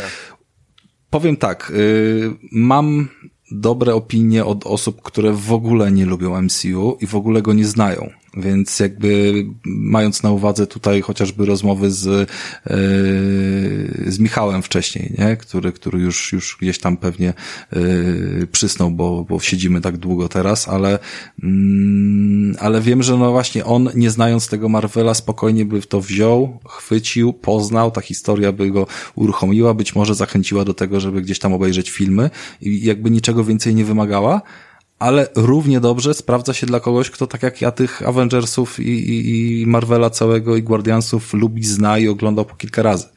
Więc jakby mhm. taki tytuł, no tak. który, który niesie za sobą tą uniwersalność i jest w stanie nakarmić nią zarówno e, fana, jak i, jak i kogoś całkiem z zewnątrz, jest, jest super. Poza tym na pewno jest przyjemne dla osób e, również z zewnątrz, bo wiecie, przygrywa muzyka, są fajne dialogi i uważam, że spokojnie to jest gra, którą, nie wiem, można grać e, przy dzieciaku albo z dziewczyną, żeby sobie, wiecie, poznawać fabułę, bo poza kilurmami, które każdy z nich przez te parę minut się od sklepie tak naprawdę cały czas się dzieje jakiś film. Nawet jak ty sobie chodzisz z punktu A do punktu B, to to ich pierdolenie w tle jest tak niesamowicie yy, zgrabnie ułożone i płynne, że, że po prostu stanowi fragment tego filmu. Ja jeszcze nie powiedziałem, powiedziałem to wcześniej na, na odcinku mm, dwusetnym, ale teraz, yy, teraz ominąłem oni mają swoje własne przekleństwa. I to jest coś zrobione wspaniale w języku polskim w dubbingu. Y, oni używają słów jakichś takich y, udających nasze przekleństwa, ale będących ich jakąś kosmiczną odmianą. Zostało to super dobrze napisane i niesamowicie jest to dobrze w, wplecione w te wszystkie dialogi. Zasadniczo Peter bardzo mało przeklina, ale Rocket jest w tym mistrzem i oczywiście inni też y, czasami się zdarzają, że, że coś tam puszczają. Jak słuchacie tych tekstów, że yy, flurwa, co za sflarczały, co do żuja i coś tam, coś tam jeszcze, to jakby wasz mózg od razu podstawia prawidłowe słowa, jednocześnie one nie krzywdzą jakby intensywnością jakby w odbiorze, że są takim, wiecie, yy, patologicznym rzucaniem kurwami, nie? Więc yy, daje to naprawdę świetnego sznytu, takiego, który, który z jednej strony jest yy, zachowany wskaźnik PEGI, ale, ale z drugiej przekaz jakby właściwy do dorosłego trafia taki, jak powinien. E, dobra, e, słuchajcie, więc e, myślę, że Guardiansów mamy za, zaliczonych, e, więc e, ja myślę, że sporo osób e, na pewno się do tego tytułu przekona. Nam też się bardzo podobał, więc jak najbardziej wam polecamy. I słuchajcie, zanim skończymy ten odcinek, tak sobie stwierdziliśmy, w sumie tak on sobie leciał i tak sobie pogadałem trochę z Rafałem, że słuchajcie, rozwiązanie konkursu zrobimy teraz. Co ciekawe, zrobimy go teraz na odcinku. Jeżeli słyszysz swoje imię i nazwisko, zapraszam do nas a my ci damy prezent, bo ci się należy. E, jeżeli nie wiem, czy będę nawet publikował e, te wyniki, to jeszcze z Rafałem uzgodnię po odcinku. Na powiem, pewno... powiem, powiem tak. E, bo wie, wiesz, Rafał. Konkurs, Rafał, konkurs jest dla słuchaczy. Jeżeli, Dokładnie. No, jeżeli bo, ktoś bo słucha i wys, teraz... wysłucha do no. końca no. i się dowie, że wygrał, to pisze do nas i my mu bierzemy adres i wysyłamy. Nie? Dobra, więc słuchajcie, rozwiązujemy konkurs. Zaczynamy od miejsca czwartego e, czyli kody od Wojtka na Humble Bundle e, lecą do pecetowca e, i tak będę kró krótko e, czytał, co to były za tematy, więc czwarte miejsce, gry definiujące poprzednią dekadę na dobre i na złe. No i tutaj chodzi mu o jakieś większe znaczenie, który ma jakiś tytuł, który ma wygenerował większe zyski, e, czy może...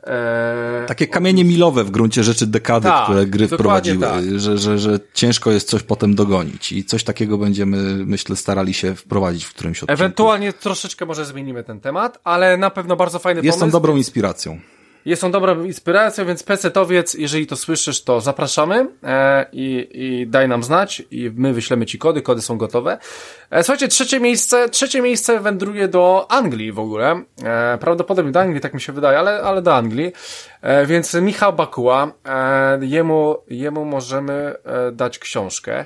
Tą To był taki trochę pstryczek w nos. Pozwól, że ja powiem, jaki to był temat. Dobra, Michał dostanie książkę, która też no, była tutaj recenzowana, tak, czyli, czyli Błysk. Zadbamy o to, żeby miała jakąś indywidualną dedykację i, i żeby trafiła w stanie nienaruszonym, ale fizycznym, a nie żaden kot na e-booka. Książka o poniekąd superbohaterach, ale w Polsce, tak? I, i to takim bardzo dobrze y, ujętym klimacie, więc przy okazji, że to było rok temu, to polecam ponownie. Y, Michał trochę się y, chyba chciał zażartować i rzucił hasłem tematu, żeby to było top 10 nieukończonych przez Krystiana gier.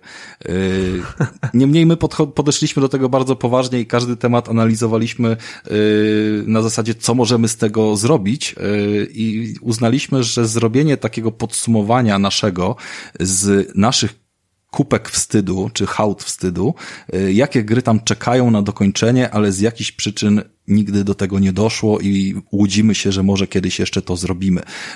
Y, Oczywiście chodzi nie o Wiedźmina 3 u Krystiana, mm, bo mówimy o grach, w które zaczęliśmy grać, a on nie wyszedł nigdy z Białego Sadu, więc się nie liczy. Y, Tak, ale, ale, ale ale każdy z nas takie gry ma, ja też i Tak, przyznaję się tak. do tego. Nawet ostatnio zrobiłem zdjęcie, to, to w samych pudełkach chyba prawie do 20 dobiłem, takich, które czekają w ogóle na, na y, uruchomienie albo na dokończenie. Mm, więc temat bardzo fajny i na pewno do niego wrócimy. I to było Mhm. miejsce trzecie. Tak, ja, ja jeszcze tylko dopowiem, że bardzo fajny temat, e, śmieszny temat, ale fajny, e, ciekawy, interesujący, więc e, Michale, jak będziesz e, to słyszał, e, odzywaj się do nas, podawaj adres e, i my ci tą książkę wyślemy. Nie wyślemy ci jej szybko, bo ona musi trafić do ciebie z Polski. Jeszcze musi być, chyba ona będzie podpisana, powinna być podpisana. No załatwimy tak, żeby było dobrze. E, więc musisz troszeczkę się wstrzymać. E, wiemy mniej więcej, kiedy ty to możesz dostać. Prawdopodobnie dostaniesz w lutym, ale, ale dokładnie kiedy to ci nie powiem. E, więc po prostu proszę o cierpliwość, no bo UK. E, ale na pewno ją dostaniesz, wierz mi na słowo. E, miejsce drugie, słuchajcie, miejsce drugie to będzie Dariusz Kasprzak. I miał dosyć fajny temat, bo miał temat, czy z gier komputerowych się wyrasta i jak temu zapobiec. Myślę, że każdy chyba przerobił coś takiego, przerobił różne stany.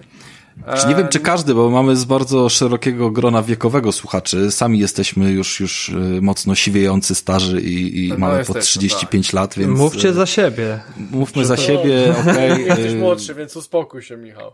Ale też masz moment właśnie, w którym mm, jakiś był kryzys i wyrastanie z gier ci się uruchomiło, więc jakby, wiesz, Tak. chłopaku ciebie też dopadają lata, nie? Ja nie siwieję, bo nie mam włosów. No, no może być Ale masz brodę, tak, czy nie? Ale nie siwieję jeszcze. No to widzisz. A mo, moje, no, Krystian, się słuchajcie, ja wam, ja wam powiem takiego tajniaka, tylko dla wytrwałych. Yy, Wyobraźcie sobie, że już yy, ubrany na wesele w momencie, gdy były ostatnie przygotowania, po, po fryzjerze, po barberze, no w ogóle wiecie, super top był, był tam stylowe miał, widzieliście pewnie jakieś zdjęcie też może i ja mówię do niego nagle, słuchaj, ty masz jednego wielkiego siwego włosa na brodzie i jego będzie widać na każdym zdjęciu, które ci zrobi fotograf, bo to z flashem i tak dalej, no jakby rozświetlają siwiznę, coś o tym wiem. Więc szukaliśmy pensety i była akcja wyrywania tego e, włosa i, i no jakby chyba ze stresu on się tak nagle pojawił, bo nawet... Nie, nie, nie, on był już dawno, on był już dawno. No już dawno, dobrze. Dobra, e, nieważne, więc słuchajcie, e, Darek Kasprzak dostaje od nas puzzle, bodajże w motywie cyberpunka. Tak, to będzie motyw Cyberpunka, bo widziałem już to, co zostało przygotowane. Jak mnie pamięć nie myli, to nawet będzie 1500 elementów, więc y, Darek retro rozgrywkę lubi i, i będzie mógł się w retro rozgrywkę w najlepszym Tak. wydaniu pobawić. Więc e, Darek, jeżeli to słyszysz, to oczywiście atakuj nas. E, no i podawaj, mm, podawaj swój adres, a my ci to wyślemy. I słuchajcie, pierwsze miejsce. E, pierwsze miejsce, czyli dwie stówy, e, dwie, dwusetny odcinek, 200 zł. E, to ty może, Rafale, powiedz. Powiem, powiem, powiem, powiem, dlatego że y, bardzo mi się spodobał ten y, temat. Poniekąd dlatego, że w dosyć luźny sposób można go zinterpretować, y, ale też w jasnym kierunku należy iść, żeby, żeby to zrobić i wykorzystać. Chodzi o coś takiego jak jak te gry i te nagrywanie podcastu i to, co robimy przez e, te 200 odcinków wpłynęły na nas, e, na nasze życia, na e, zmiany w postrzeganiu w ogóle gier, czy nawyków, czy, czy, czy kwestia może jakiejś rozpoznawalności, czy, czy, czy bycia, no nie wiem, no nie powiem osobami publicznymi, ale poniekąd mówimy rzeczy, które gdzieś tam stają się zapisane, tak? Więc też na pewno w jakiś sposób to się zmienia. No i taki no, temat... Ja, ja... Ja, ja, ja, tylko chcę dodać, to jest naprawdę świetny temat, szczególnie, że przez podcast ja ogrywam troszeczkę inaczej gry, niż bym ogrywał, nie nagrywając podcastu. I biorę pewne rzeczy pod uwagę, których normalnie nigdy bym nie, nie brał. Ale to, u, mnie też się, będzie, u mnie też się dużo zmieniło. do, do przedyskutowania. Zgadza się. U mnie też się dużo zmieniło i miało to mocny wpływ na wiele rzeczy, a również i na takie prywatne, o których właśnie wam powiedzieliśmy, e, co do chociażby wydarzeń z życia e, Krystiana czy moich. Pomimo tego, że się szczerze nienawidzimy za Xboxy i PlayStation, to jednak, jak widzicie, to, to, to wszystko ma swoje granice. Do, e, dokładnie tak. Autorem ja... tego tematu był i jest i wygranym tym samym e, w naszym konkursie. E, bądź co bądź nasz wieloletni e, słuchacz Igor Wołoski, którego też kiedyś poznałem na jednej z imprez face to face, więc, więc fajnie się było spotkać. No Igor, na pewno słuchasz, więc odezwij się i, i dogadamy się, na którą platformę tak. te gift cardy tam chcesz i, i, i dogramy temat. Dokładnie tak, więc e, oczywiście wszystkim innym jak najbardziej e, dziękujemy. Mieliście dobre tematy. Myślę, że pomimo, no mieliśmy tylko cztery tak jakby prezenty e, dla was. Ja myślę, że z niektórych tematów i tak skorzystamy. E, ale no niestety... Słuchajcie, 25 zgłoszeń było wszystkich i kwestia no, więc... potencjalnie dublujących się pomysłów to było raptem y, dwa czy trzy, więc, więc nie było tego dużo i myślę, że w taki czy w inny sposób będą one stanowiły y, jakieś tam jeszcze nasze zasilenia, no tylko nie będziemy się chcieli skupiać też przede wszystkim na grach, a tutaj już zaczyna się kalendarz wydawniczy robić dosyć ciasny. E, dokładnie tak. E, więc wszystkim dziękujemy e, jak najbardziej. Słuchajcie, e, odezwijcie się do nas, odezwijcie się tych, e, te cztery osoby, które przeczytałem, przeczytałem, przeczytaliśmy z Rafałem. Ja myślę, że macie czas do połowy lutego. Jeżeli w połowie lutego, e, to już wyjdzie kolejny odcinek, 200 bodajże trzeci. I on tak będzie już tydzień na rynku, półtora. I jeżeli ktoś mi nie nie da z tej czwórki odpowiedzi, to my po prostu sobie sami już wybierzemy i już sami się skontaktujemy z tą osobą, która naszym zdaniem e, na rezerwie powinna zasłużyć na dany e, prezent. I myślę, myślę, że to będzie właśnie najfajniejszy motyw też dla tych, którzy faktycznie e, nas słuchają. No, dobra, więc słuchajcie, 202 odcinek dobiega końca, dobijamy do brzegu. Dzięki Michael, że do nas wpadłeś. Eee, mam nadzieję, że się nie wynudziłeś za bardzo, bo tak troszeczkę, no tak ma mało. Dużo nie mówiłeś, aczkolwiek powiedziałeś e, fajne rzeczy. Tą książkę to w ogóle muszę zaatakować.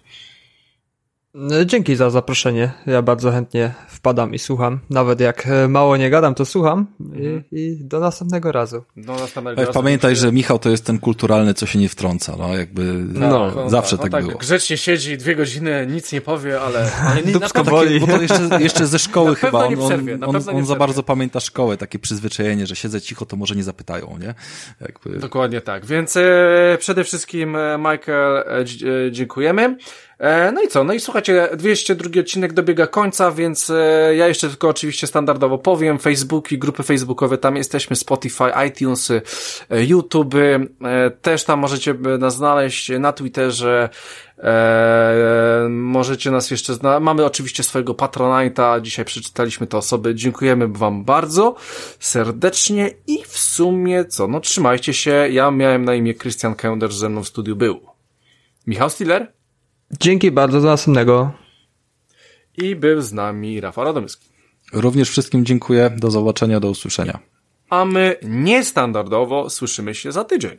Za tydzień będzie na pewno kolejny odcinek, e, więc e, trzymajcie się. Do usłyszenia. Hej!